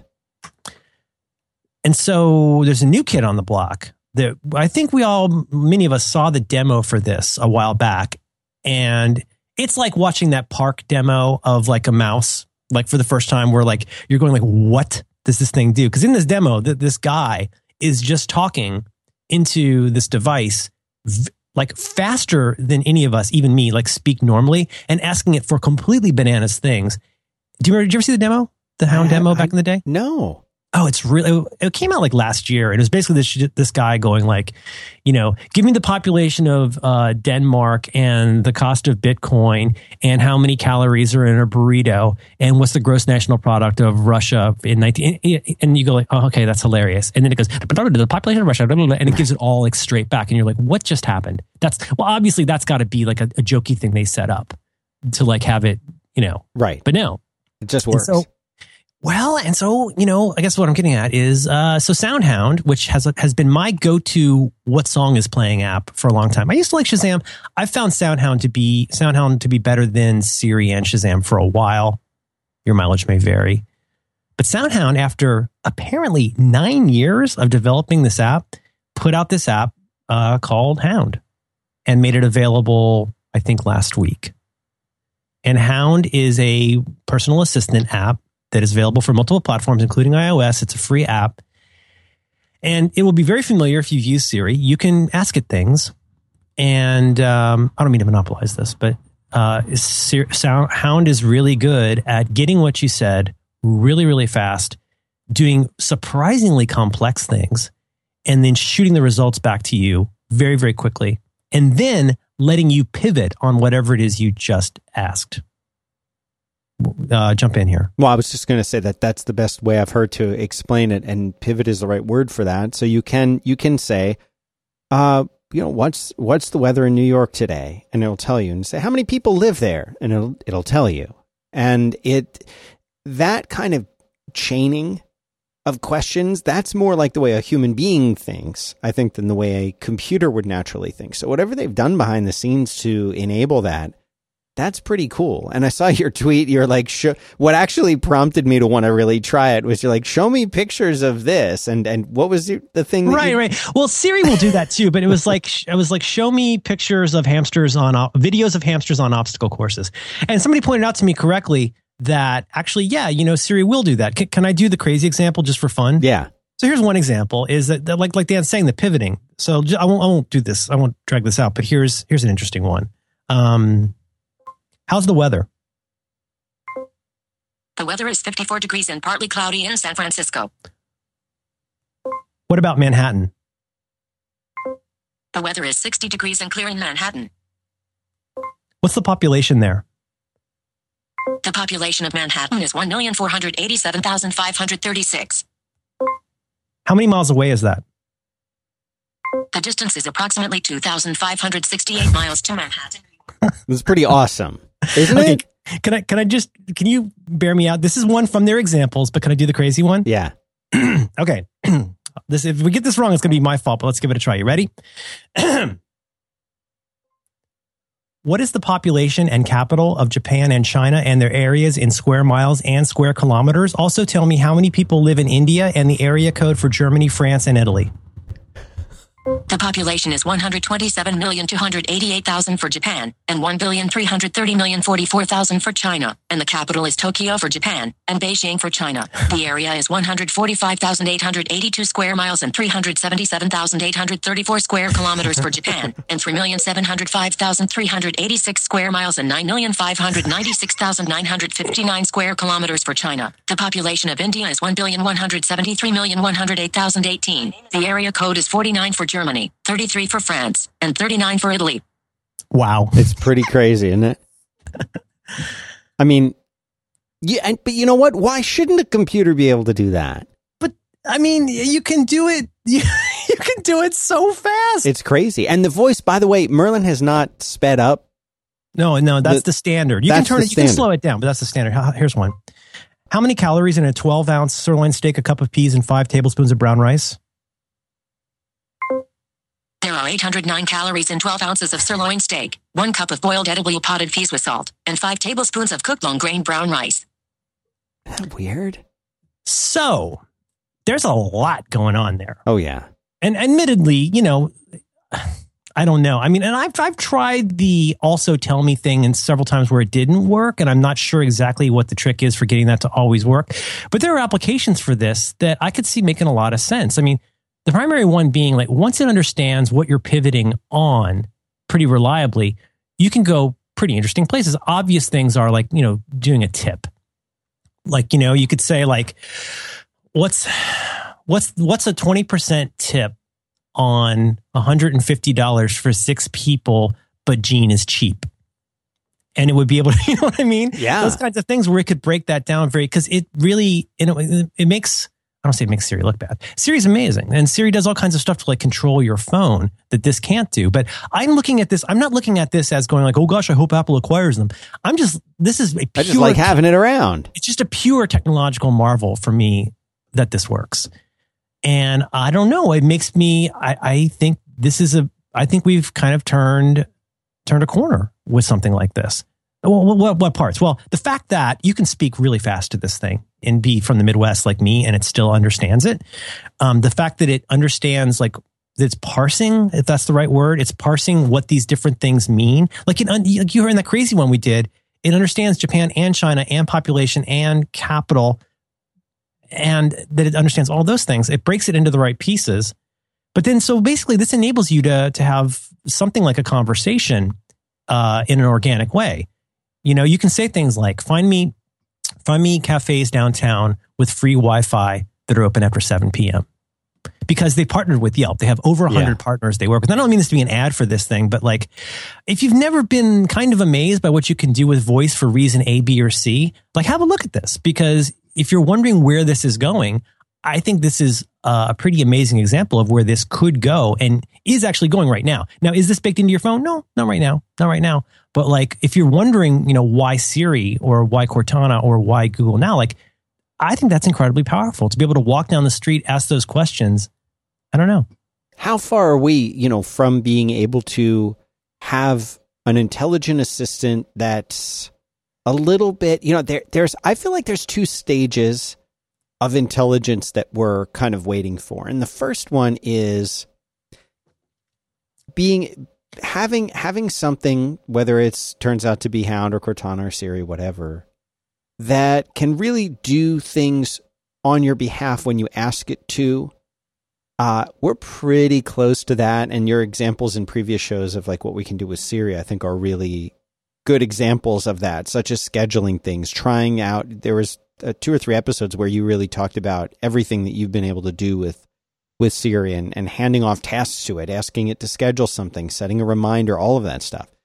Then I feel like the next stage is having, and I don't know if this is the right term, but almost like situational awareness. Mm-hmm. I, I remember back in in my uh, corporate days, there would always be somebody in you know an executive assistant who would be in the room, uh, sort of taking notes. So like when people might say, okay, well, you know, why don't we set up a meeting for that, and we'll make sure to get you know the the senior system, system administrator on, on board with that too. There would be a human being who would understand you guys were now talking about scheduling a future meeting and might even manage your two schedules and set up the meeting for next week on Tuesday. You know what I mean? but, like, but also but also had the ability like think about to get the context of, of well it. it's a, the context but also like to understand that we're talking about fairly in a fairly granular way this is a meeting we could schedule if everybody's available right. and i'm getting from the head guy or gal that they don't actually think this is that important so maybe that's something we handle offline but not just say like just because i heard a date like right now you get um smart uh objects or whatever it's called where Right. you can like i have i have like my regular expressions tell me that this is a phone number. If you click it you can do phone things right, right. but like no no no stop you know it's like patton oswalt with uh with tivo. No tivo! Stop recording all these westerns. You said you like horses! It's like no stop. Tivo! Stop trying so hard.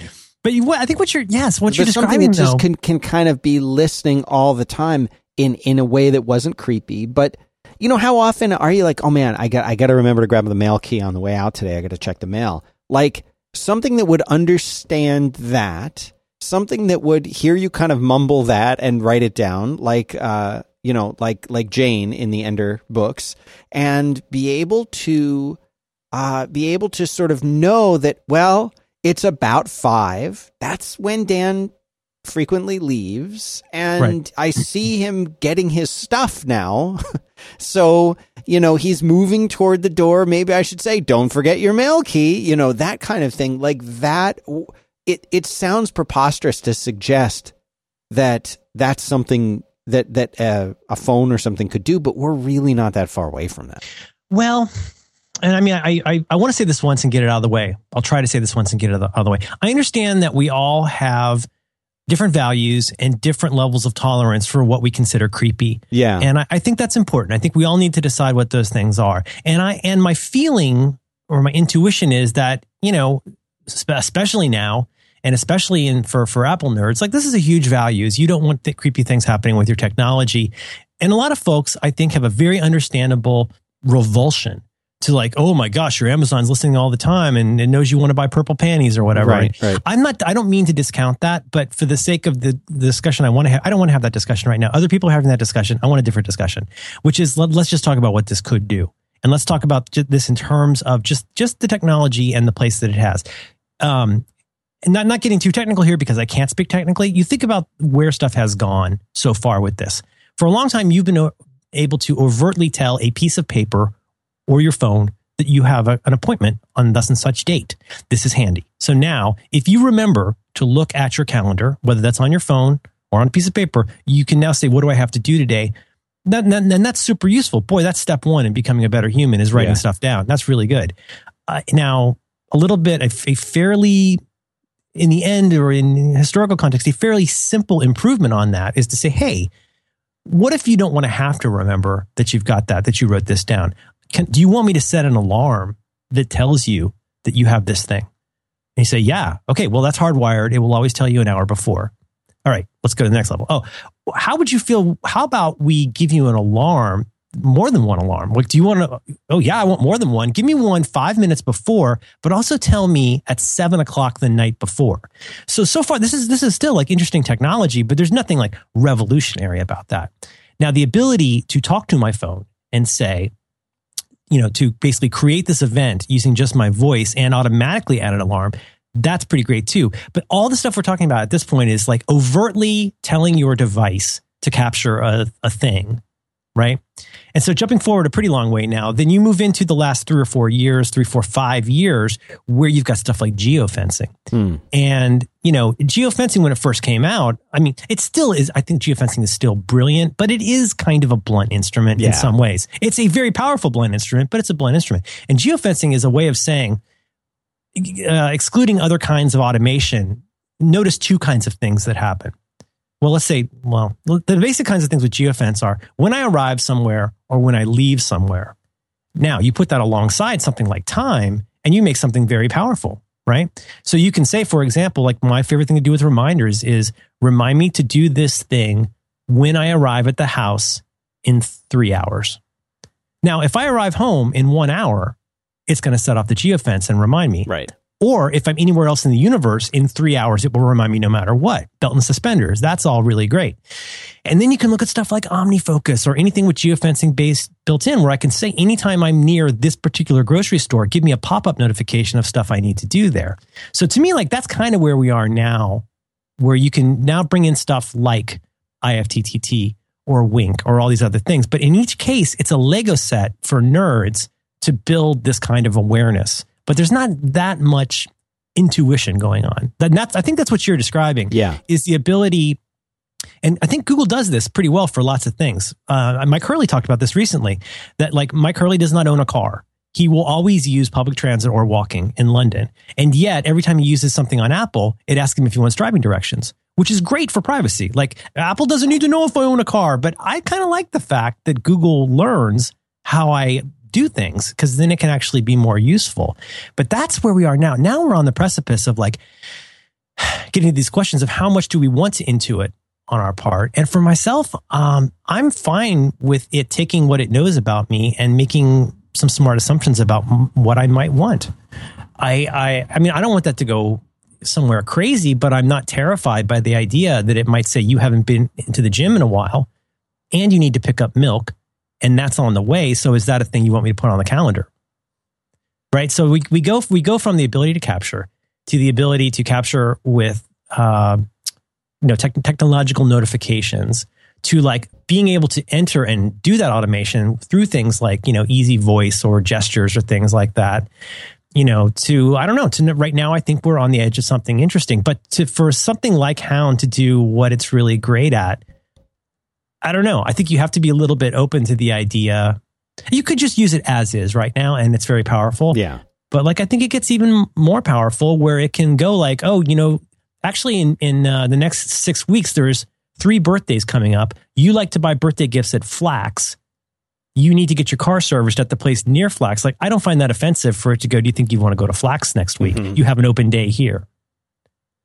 So sorry, that was a rant. But but that you know, I don't know. I I, I hate to get bogged down because you know a million people are going to write and go, well, don't you think that's creepy? Yeah, I see how that's potentially creepy but like everything seems creepy at first, you know? it's Well, you know, it's it's making like Andy Ihnatko says in, in on uh, the Ihnatko Almanac is that he's you know he's made this conscious decision to say I'm willing to share this information with Google or Apple or whoever else in order for the great benefits that it brings to my life, so that I it it can look at where I am and know where I'm going to be going typically at this time of day and tell me how long it'll take me to get there and tell me traffic conditions. You know, like I'm willing to share my location to get that information back mm-hmm. and you know there there doesn't you know there is that there is that fear or that paranoia or that concern whatever word you'd like to use for it that these companies are inherently evil or bad or will do something evil or bad with our information or will give our information to someone who is evil or bad or someone who is evil or bad will be able to get our information without our permission from those companies. And i think those are the conditions that that people are concerned about. If you knew with absolute 100% certainty with a, with a guarantee that could never be broken that any information you put on your phone or shared with your phone or shared with a company or service through your phone would be private forever and it could never be exposed. You know, that's what everyone wants. We want that kind of assurance. We want that kind of knowledge. But if we knew that, then there then no one would care about these kinds of things and they would say, "Of course I want an intelligent assistant that could do that for me. Of course I want that."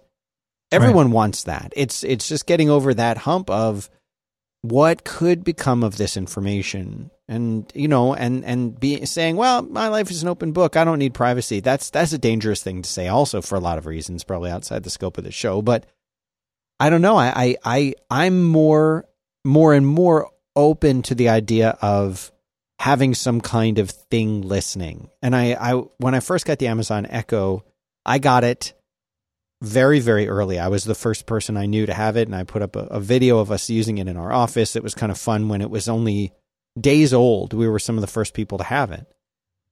And you know even that was i think before apple added the um the hello telephone thing to be always on on the Right, iphone right, right. 6 so it was before that. Which is which is still not nearly as dependable as as the Echo. I agree. Uh, The Echo is pretty bulletproof. do you have the Echo in your home or is it in your office?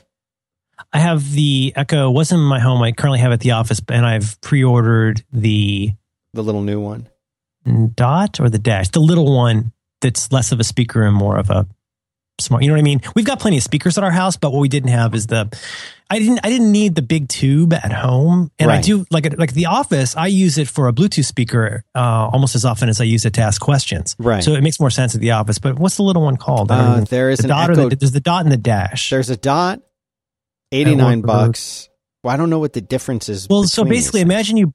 This is really silly, but imagine you took an Amazon Echo and broke it in half. Yeah. So there's one half of it, which is a, a, an okay, good Bluetooth speaker that I think has some functionality. Or imagine you just broke off the smart part. The and made a dash little- is the little button that you press the to puff. order That's stuff. that's what I that's what I got because I I just want the smartness. I don't need the speakerness. So it's got a little built-in speaker, but it's got the smarts of Amazon Echo in something that's like I think approximately the size of an Apple TV. Right, that's much more what I would want for home. Yeah, and you got to pre-order it, but yeah. But yeah, I don't know. It's it's weird. I have mixed, incredibly mixed feelings about this. But there's a part of me that gets a little frustrated with how we can't even. I feel like we can't even provisionally discuss how how interesting and powerful this thing is without first having this very earnest conversation about what it means for everything. And like, I'm not against those conversations. Like, and I'm really glad Apple's fighting the good fight on that stuff. That to me, that's where I want people standing up for me is in Yeah. like keeping that. That's that's, you know, if if you, if you can't keep your phone secure, good luck with you know any of your smart devices. But anyway, and you know, there's smarter people than me thinking about all these things. I guess I don't want to be, I don't want to find myself grounded or you know um, i don't want to be held in technology detention for the rest of my life because of what something could be and i'm not saying that bad stuff won't happen but just worrying about everything doesn't stop bad stuff from happening and to understand what kind of decisions to make with technology i think it helps to understand what it what it's capable of doing and if nothing else it's just nice to be a 50 year old man who can still be completely blown away by Right. what technology can do you know, in, in a way that just it really, I don't know. I, I I like that feeling. I still crave that feeling. It's like finding a new band that you're excited about. Like I've seen a lot of stuff come and go, and there's what maybe half dozen, a dozen technologies that have come along in my adult life where I've gone. That's actually incredible, and that's that's one of the things where I not not to sound overly wowed by this, but you know, you see those demos, but then when you do it yourself, like it's pretty amazing. I don't know what's going to happen to it. I, I'm sure Apple can get better. I'm sure a lot of things are going to happen, but you could do worse than giving yourself a chance to just tour that app and see like what it's capable of, and now let your mind wonder what could happen with your devices. Because suddenly it is, isn't just some janky thing where you're talking to your Quadra and saying computer, you know, open teach text. It's Like Right. there's a lot more to it now. I just love. I mean, I would be willing to give up the potential for losing some of that privacy in order to, in or in order to just be able to just kind of think about things and say them when it occurs to me, and have something listening that can take an action as necessary or remind me to do something or I just love that. I love the idea of of doing that. Like, you know, like a little assistant that's just standing Totally. there with the with the contextual understanding and the intuition to to do it right. Yeah, and it's it's it's funny because there's certainly there's things down the line where like if your syncing is correct and your apps are logged in and everything is fine, your calendars will sync at this point, like pretty reliably, and that's that's actually a pretty big deal. That's come a long way, but you know that's been a semi-solved problem for a while. Whereas, like I feel like the ability to say what I just described that rem- remind me to do thus and such thing when you know, and I, this is another thing I I'm don't mean to turn this into tips, but you know, you may may not know. For example, I believe you can say, remind me to buy shampoo when I arrive at Walgreens in two hours. And in most cases, that will then prompt you to say, okay, which Walgreens? It'll do a search. I don't know if people know this. It doesn't have to be home or work. Those are the baked in ones. But it can also do a geo search based on what you mentioned. You select the one you need, and which I don't consider a terrible hindrance. But that to me is like now that that to me is just past the cutting edge. I feel I can pretty reliably say a reminder and it'll do it. Even calendar events, not perfect on Siri right now. If you say Yeah. schedule a call with Dan tomorrow at 10 a.m., I frequently get into a loop where it keeps asking me which Dan I mean. Right. And because it wants to send the invite. Right. So that, you know, now at that point, and I understand that that's pretty complicated stuff, but I, I why am I saying all this? Because A, it is amazing. It's just amazing to do it and watch it and go like, wow, what a crazy time to be alive that this thing actually works. But I think in order in order to maintain something like a an intelligent attitude about the future, it helps understand like you know what what that might mean going beyond our own idea of how things work now which is a constant struggle for me. And as you as one Yeah. gets older it becomes more and more challenging to stay open and flexible about what stuff could do. So you know don't worry. You'll find plenty of reasons to be worried about everything. What you need to think about is the stuff that keeps you optimistic and interested and help you understand like there's a reason people aren't going to always do things like you've done it for 30 years. And i think you do it does help you don't have to become a futurist. You don't have to just sit around and listen to interviews with brian eno. Like but it doesn't hurt to keep yourself open to like oh okay even with my dumb understanding like i can see how that could be useful. So i'm not just going to scoff at every device that comes out because as reasons. Like sometimes it's useful to say like i don't need to go to every ces i don't need to know all that stuff. But you know why not let yourself be occasionally astonished by how great things are? I like that. you're in a chair flying through the sky dan could you please tell me about something you like How about go to webinar? how about it How about it? Why not? i gotta tell you You know, we talked a little bit before about Igloo, and I think GoToWebinar has a, a, a very compatible sort of space in the in in this concept that you're trying to make things easier. You're trying to streamline things. You're trying to make that thing that you do go more smoothly. And you're tired of like looking out there for tons and tons of solutions that, well, if I want to stream this presentation that I'm working on to my clients or my potential clients or my uh, business partners or people that you want to communicate with visually, well, you know, there's tools out there that you could use. There's a lot of tools out there that you could use, but none of them give you one solution where you can take the pieces that you like and integrate it. None of them that is until GoToWebinar. And, and that's what they specialize in a cost effective way to reach your audience and generate, potentially generate leads, strengthen the existing leads, work with your sales team. Go and try GoToWebinar. And, and here's, here's how it works. You pick the topic that you want to talk about. Let's say you want to do a, a sales pitch. Let's say you want to do a presentation. Let's say you want to have a meeting and people are out there and, and they're interested in this thing that you're doing. So you pick your topic, you select your audience, you schedule your event. But you do this all within GoToWebinar. It will automatically email everyone on your list. It'll send out reminders as your date approaches. And when it's time for you to present, you just hit record, you turn on your webcam, you share your screen.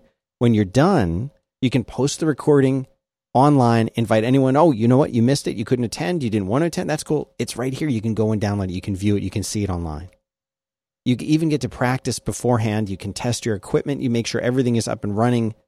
And there are really great tools that help keep your audience engaged. There's on screen polls, there's interactive surveys, there's real time engagement feedback. All of this stuff lets you turn your list of attendees into like qualified, engaged viewers, sales leads for your sales team, you name it.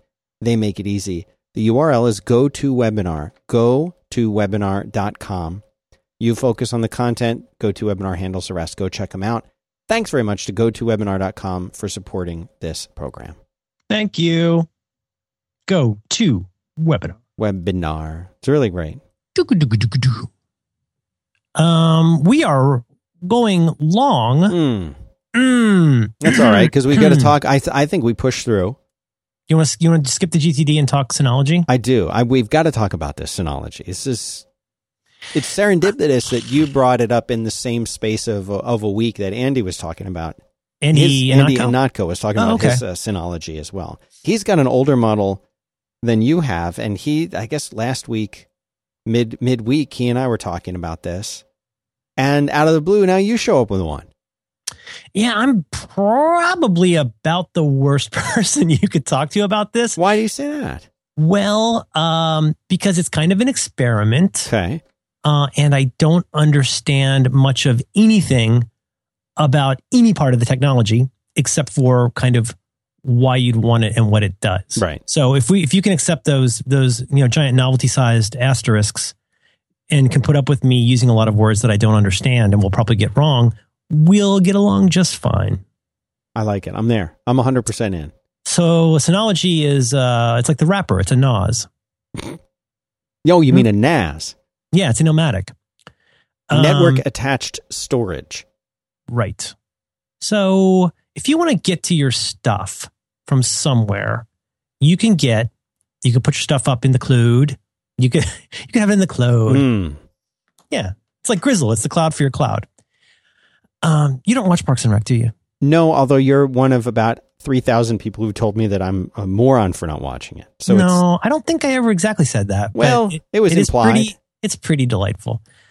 Um, so you want to get to your stuff from somewhere. You want to put your stuff somewhere. There's lots of different ways you can do that. You could put it on, uh, before there were clouds, there were what we called servers, which are incredibly different from the cloud. yes, um, it's a different thing. Dan, what's the difference? No one knows. It's the enterprise. It's not a company. It's the enterprise.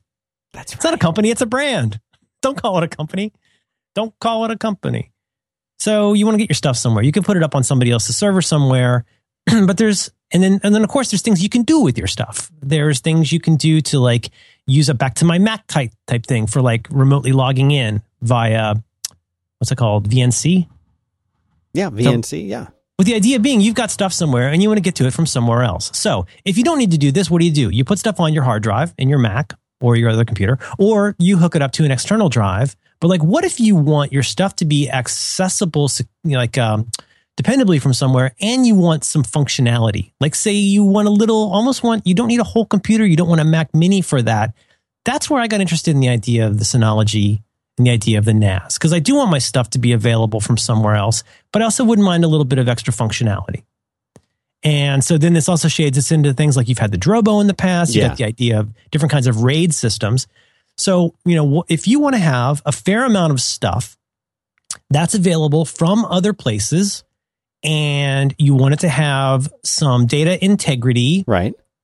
and some functionality, what do you do? Um, well, one interesting but fairly costly solution for a long time was a NAS. So I don't know about you, but like I'd, I've been hearing about Synology for a while. Yeah, I've had a bunch of Drobos in the past. I've had network mounted drives and SharePoint-ish things for a while. Now, if my Um, understanding about Synology is correct, and maybe I've got this wrong, but weren't they kind of one of the bigger players in like the higher end, more business focused? Like we've got a big office with terabytes of data that it's up, you know, doubling every day, and and they had these big network attached storage solutions, and now we're seeing them bring this technology down in, into more like I think- consumer. I think you're right, but I mean, like the you know the cost of entry like started at four figures. Yeah, I mean, as recently, I put one on my Amazon wish list. It might be two years ago now because I'd heard a bunch of people talking about like having this network security, network um, storage, but also the ability to have functionality, like basically build your own cloud, run a DNL, DLNA server, do all these different kinds of things. yeah. And then eventually the light went off when somebody said, Oh, you could run Plex on these things. I was like, What? Like, how would you do that? There's no screen. How would you even do anything with it? That's how dumb I am. So I put one of these on my wish list a while back. I feel like before discs, it was $2,000. It was like Man. a six, I think it was like a six, four or six drive unit.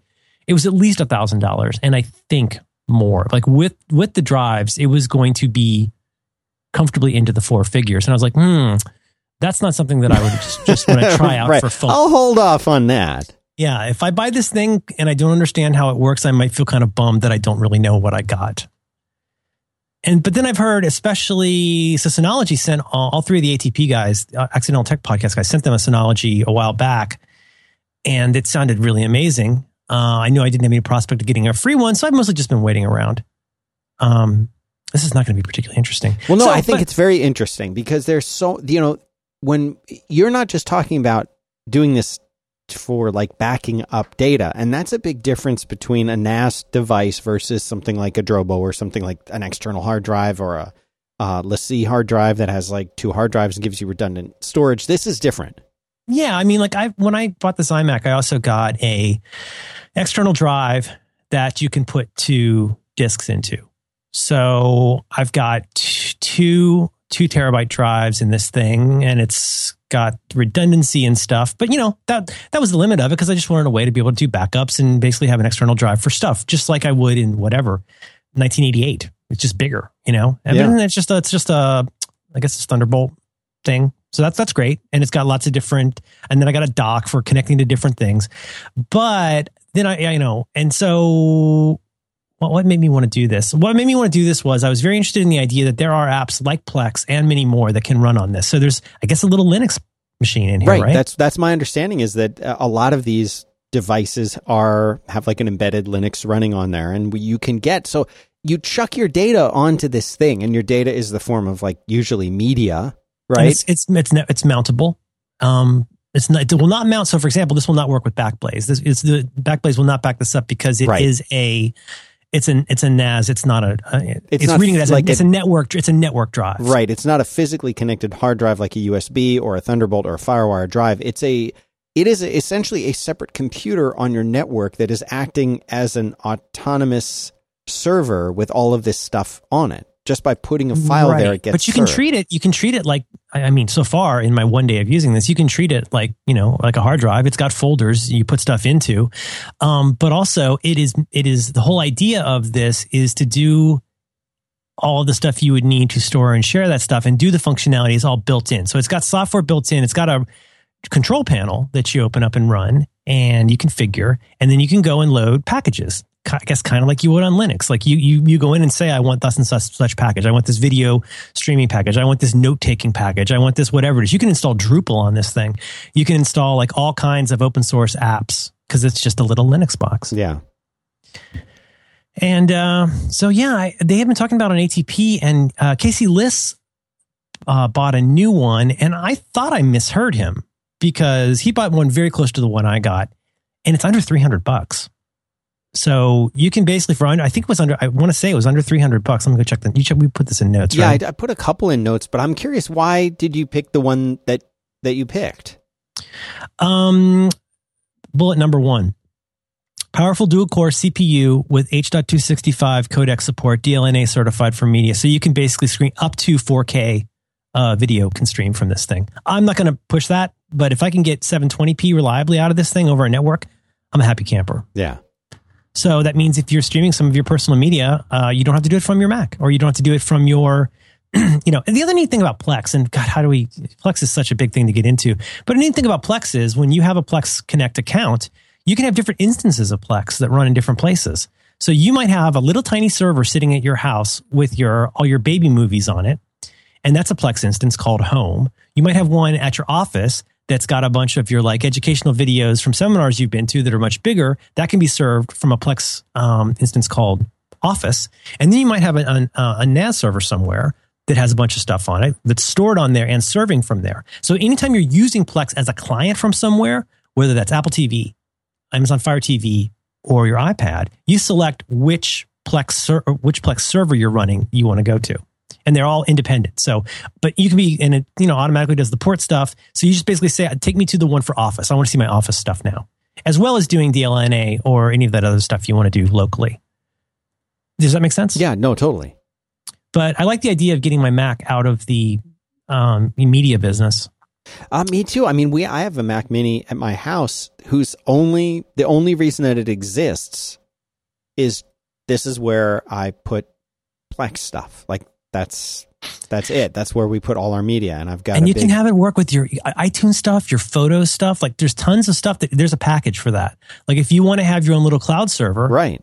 um, there you could there are mm, I don't know how great the apps are, but there are, there's Apple TV apps that you can get for this. So like if you've got stuff you want to be, want to be able to watch home movies from Apple TV on your from your NAS at, at wherever, like you can just point to that and there's an app. You just put in the the server, the, the basically the IP and your credentials, and you can watch your movies from there. Love it.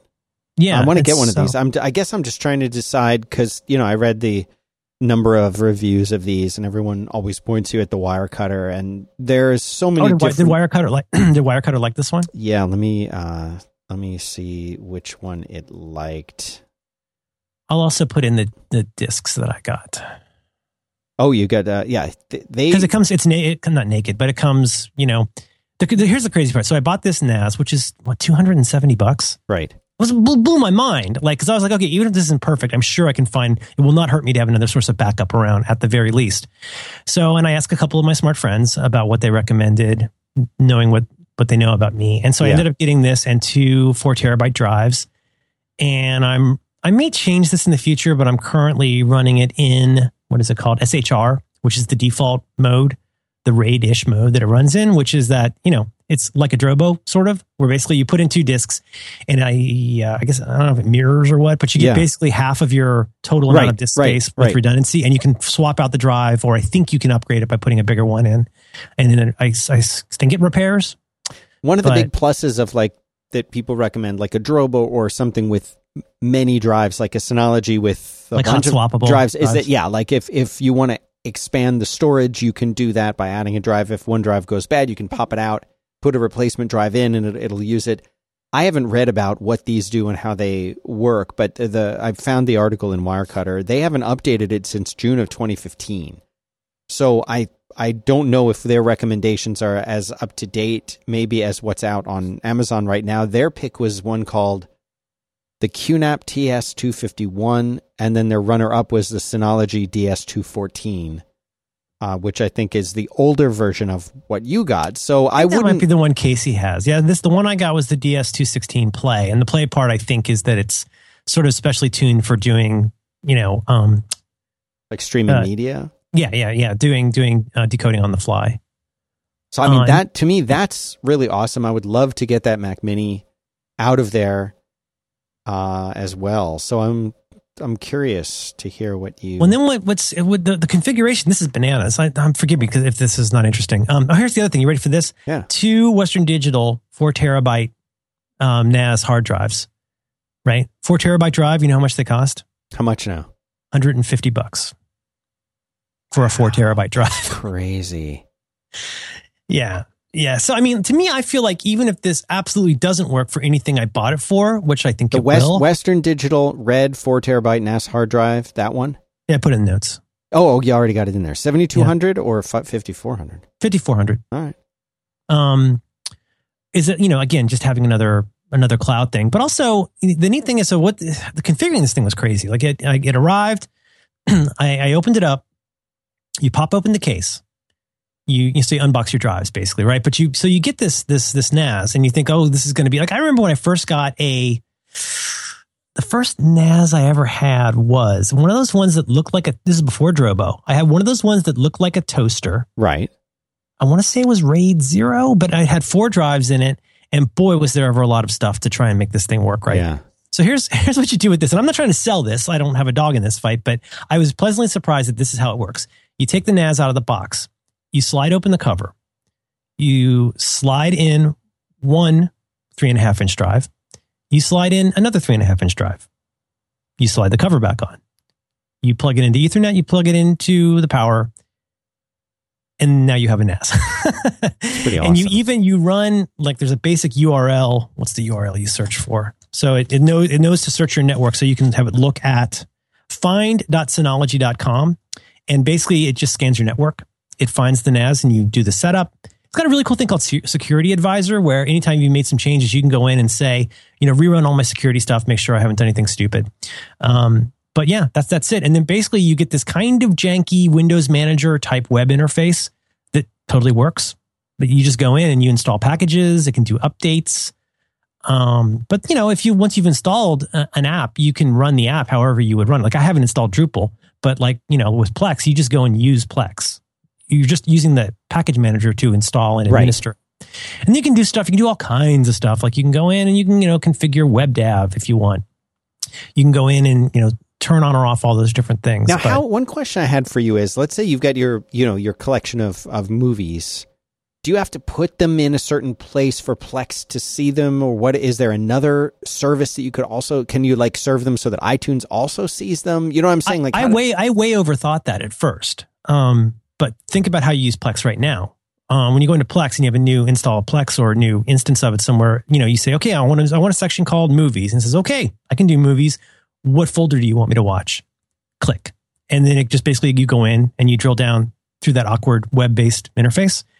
And so, for in my case, I just put it inside the folders that come stock on this thing are it's like a little Linux box. You get home, uh, music, photo, video. So inside of music, you might put your you know iTunes collection or whatever. Right. You know what I mean? yeah, and Um, it's of- it's smart enough to figure all that out.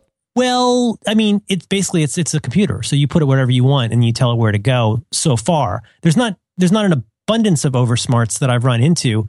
But I mean, you know, if you're going to use your video streamer, it's going to look inside that video folder or whatever. So you just put it in there, and like like I say, you just tell Plex where to look for that stuff. It's just like running any other Plex. It's the Plex you download from the web, and it's you know except you're getting it through the NAS.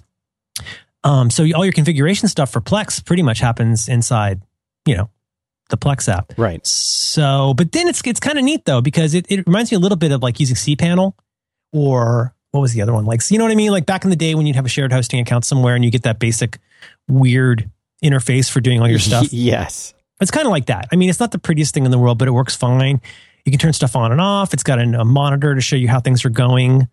Um, so yeah, like I said, I've only had it for a day, but uh, so far pretty cool. But you know, it's it's costly enough that you definitely want to think about whether this is what you want. I did a fair amount of research, bugged some of my smart friends about it, and I so far I feel pretty good about it. Well, I'm excited to hear it. I, I want to check in with you and what how, how long do you think you'll know if you're gonna like really Oh. like it and be using it? Well, barring the need to change the RAID functionality and having to start over, I mean, it's done. It's Yeah. it's working. And so here's the other thing: is like you know, if, if you want to nerd out a little bit with this, there are various, many various open source packages you can run on this thing. You will need to treat this like a server in the sense that if you want to run any popular open source media apps, it might run with the help of these other packages. So whatever it is you want to run, like with I, Drupal seems to be a pretty straightforward install. Let me go find some of the other things that are on here. So you go in, you got an area. It's this is so old school. Photo station, video station, cloud station, media server. Um, that's all kind of the, the easy baked in stuff.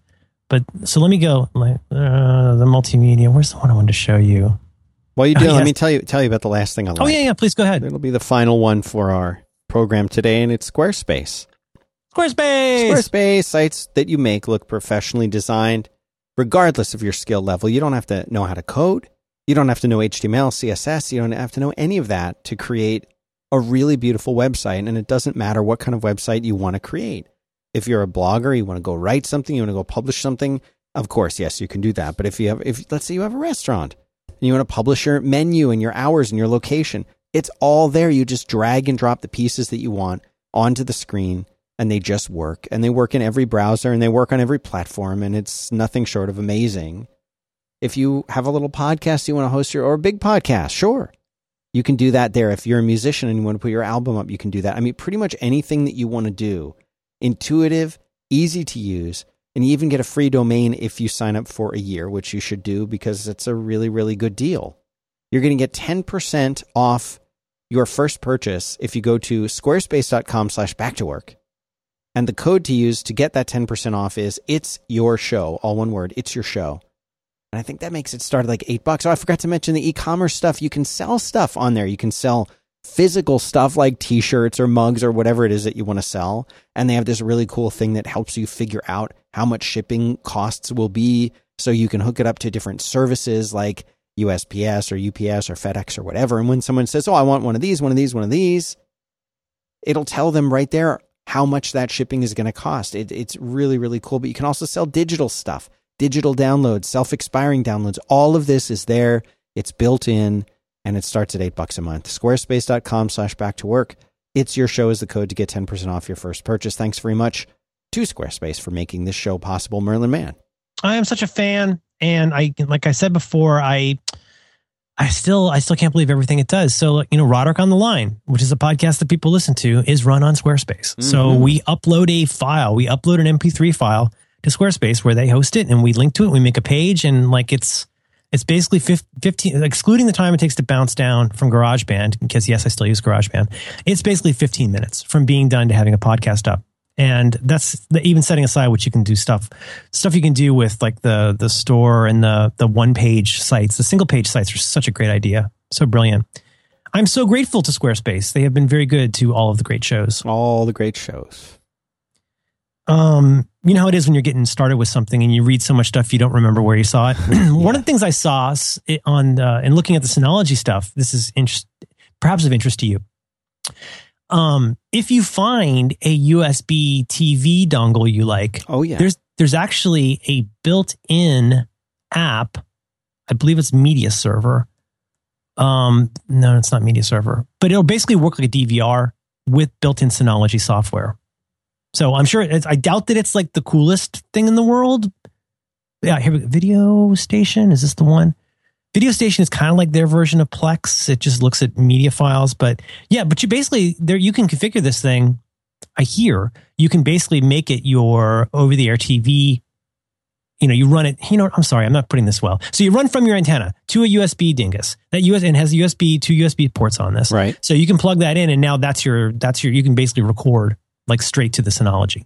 Now, can you also can you also plug like an external USB drive into it, and it will allow you to back it up to? Yes. Oh, good. See, I gotta get. Well, one it's got. USB two and three on I it. gotta It's get got of these. two ports. I haven't looked into that yet, but yeah, I think that's that's part of it. I just gotta yeah. figure out which one of these Synologies to get now. Yeah, that's the hard part. Is like I, I think you won't be disappointed with this one probably, but it depends on what it is that you want It's to mainly do. for I mainly want to get that Plex Mac Mini with external hard drive that's you know sitting underneath the TV out of there. Use yeah, that for something much much better. it's pretty crazy if you think about it. Like I'm not I'm not saying this is inexpensive. It's an investment that I've been thinking about for two years. Uh, it's just I'm really glad it's an investment that was what six hundred bucks instead of like three thousand bucks. Right. It's amazing what what you what this thing will do for this amount of money and setup is is kind of uncanny. Um, yeah, you can hear me trying to talk myself into this purchase. Like I hope this was not I a dumb purchase. the genius to make it, and I've been wanting to make it too. I just kept looking at that number and going like, can, can that be right? And so finally I was bugging Marco and John. I was just texting them and being like, I hate to be that guy, but like, this will really work for this thing. And they're like, yeah, it works for the thing. you know, I'm, you know, so yeah, yeah, pretty cool, pretty cool. And then you can also do stuff. John was telling me like, if you don't want to run it in SHR mode, I do not see myself doing this, but you can also then in the same way that you could do with transporter, for example, um, they've been a sponsor in the past, does some similar kinds of stuff. Very Right. cool um, you can get a second Synology and you can set one of them to basically be the backup. So it can do backups for you as well. There's all kinds of ways. You, you could, for example, stick in two four terabyte drives to have eight total terabytes and then back that up separately. You can, I believe, Siracusa says you can also drop in two four terabyte drives, have one that automatically mirrors exactly to the other that backs up automatically. Or you could do a RAID-ish thing, which is what I've done. I don't know if I've made the best decision, but you know, we'll see. So I'm getting one. even even though it's two hours and fifteen minutes. Who cares? Also, I bought Roderick a copy of uh, Predestination. Oh, really? We were talking about that. Uh, you think he'll like that movie? Well, he likes time travel stuff. We were talking about on the show on Roderick on the line yesterday. I was telling him how I kind of like that Hulu show about uh, go back and Yeah, eleven twenty two sixty three. Yeah, it's become a soap opera for me, and I'm oh, I only watched the first one. I I loved the first episode. Awesome first episode. Second was all right, and I feel like it's kind of become now a a like last night. I was just sitting there watching like soap Yeah. opera. I saw a screenshot opera. with a pretty girl, and I was like, oh, Yeah, I mean that's that's all you need for to make a show good. But um, well, no, I'm sorry. That's it's International Women's Day. I did not mean that to sound that way. What I mean is like I like the I like the sci-fi part of this show. I love I I like the show. I love Stephen King's writing. I love time travel, and there's a very very great de- time travel device. And it's just I, maybe they'll this show. explain it later, but I love how much it's like I have a diner and here's a closet. It takes you to 1960. No, they never What? explain it. Really, I love that. Never love that. explain. That's it. Oh, I mean, like- unless they do later, which I haven't. You know. Like with Man in the High Castle, which I still haven't finished, but very much enjoyed the first three episodes of so far. Um, I, I I like the relationship stuff in that because I think it heavily deepens the story. You know, and there's think there's that time when he's at the telephone booth talking to somebody, and you go, "Oh, this is not what I thought." You know, like there's all these things where No, it's. I mean, it's a. It, the acting is good in the show. Um, the the production quality I think is is very good.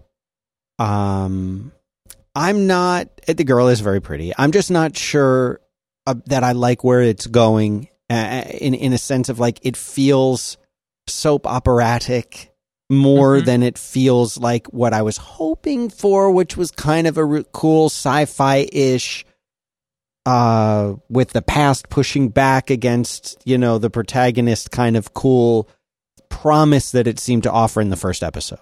hmm and I will love to hear your thoughts on on. on Okay, it. I, I don't know if I'll watch the whole thing, but I, I finally just finished the last episode of um, The Leftovers, so I'm looking for something next. But I, I another great thing, boy, as uh, as Jason and Tim Goodman like to say, times of confusion. There's so many great shows, but also so much that you can do with format now. Where you think about think about when we were kids, you had comedies and you had dramas. Comedies were a half hour, Mhm. dramas were an hour. Mhm. Then they had a movie sometimes that was two hours long and there were commercials. And then you could have something called like a mini series. And that was over two nights or three nights or four nights. But I'm, how much more could you do with the format than that? You had a movie and you showed it. But like today, I love the idea that there are some kinds of things that want to be an hour long. There's some things that want to be a half hour long show. There's some things that want to be an hour long episodic show. There's other things that want to be an episodic show over a season. Sometimes that season is 22 episodes. Sometimes that's 10 episodes. Sometimes that season is six episodes. And I, I- just, I really like the idea that there should be a way for a great story that's well funded to find the right home to say, mm, this needs to be more than a two hour movie, but it really doesn't need to be 22 episodes. right. like you think about the first season of The Office, all the great, all the great sitcoms, all, so many great British sitcoms, six episodes and you're out. Right. It's perfect. Like Fawlty Towers, six episodes. Oh, and a I like more than do I do more. like more than six. I like an eight. Right, but even when you get to 10, it, there's things where you, like in the case of the leftovers, 10 is a good number of episodes. They could have done it in eight, probably. But you know what I'm saying? Like, there's, God, I've seen one hour shows where I'm like, my God, this is, this is a short story. Like, how, how are you filling an hour with right. this? Yeah. And other times where you're like, oh my God, I wish you'd taken, or in the case, like something I said to Max in talking about Ender's Game, is I feel like Ender's Game, the movie, was so compressed that it Mm. almost felt it was implausibly like the, the speed with which he goes through that system and develops is improbably fast to where I said to Max, it was almost like I was waiting for someone to say there's a prophecy that he was the chosen one. But like, I, I think that could have been a TV season, maybe along the lines of The Expanse. Like this, this needs to be more than a two hour thing to really fill in all the, the d- details. Did you ever see True Grit? Yes. Okay. I just watched True Grit a couple weeks ago. That girl who plays Mattie in True Grit Yeah. is the girl from Ender's Game. Oh, really? I know, right? I didn't know that. I loved her in She's True a great actress. I loved her in True Grit so much. Shooting cornbread out here on the prairie. Do you watch in House of Cards? yeah, I I watched some of the first one of this season. I Feels played out. No, feels, it feels feels played out. Feels good. Feels played out. Feels played out. Say it again. Say it again. Feels played out. Feels good. Feels played out. It's good to be back with the uh, the Underwoods. I agree. A little, little bit played out, but very good. Played out. There should be a way in which we can all enjoy the programs that we, that we like without feeling judged. Misa like HBO. Misa need a Netflix login. Hmm. Once again. Let's button this up. I love you. Love you too, Merlin Mann.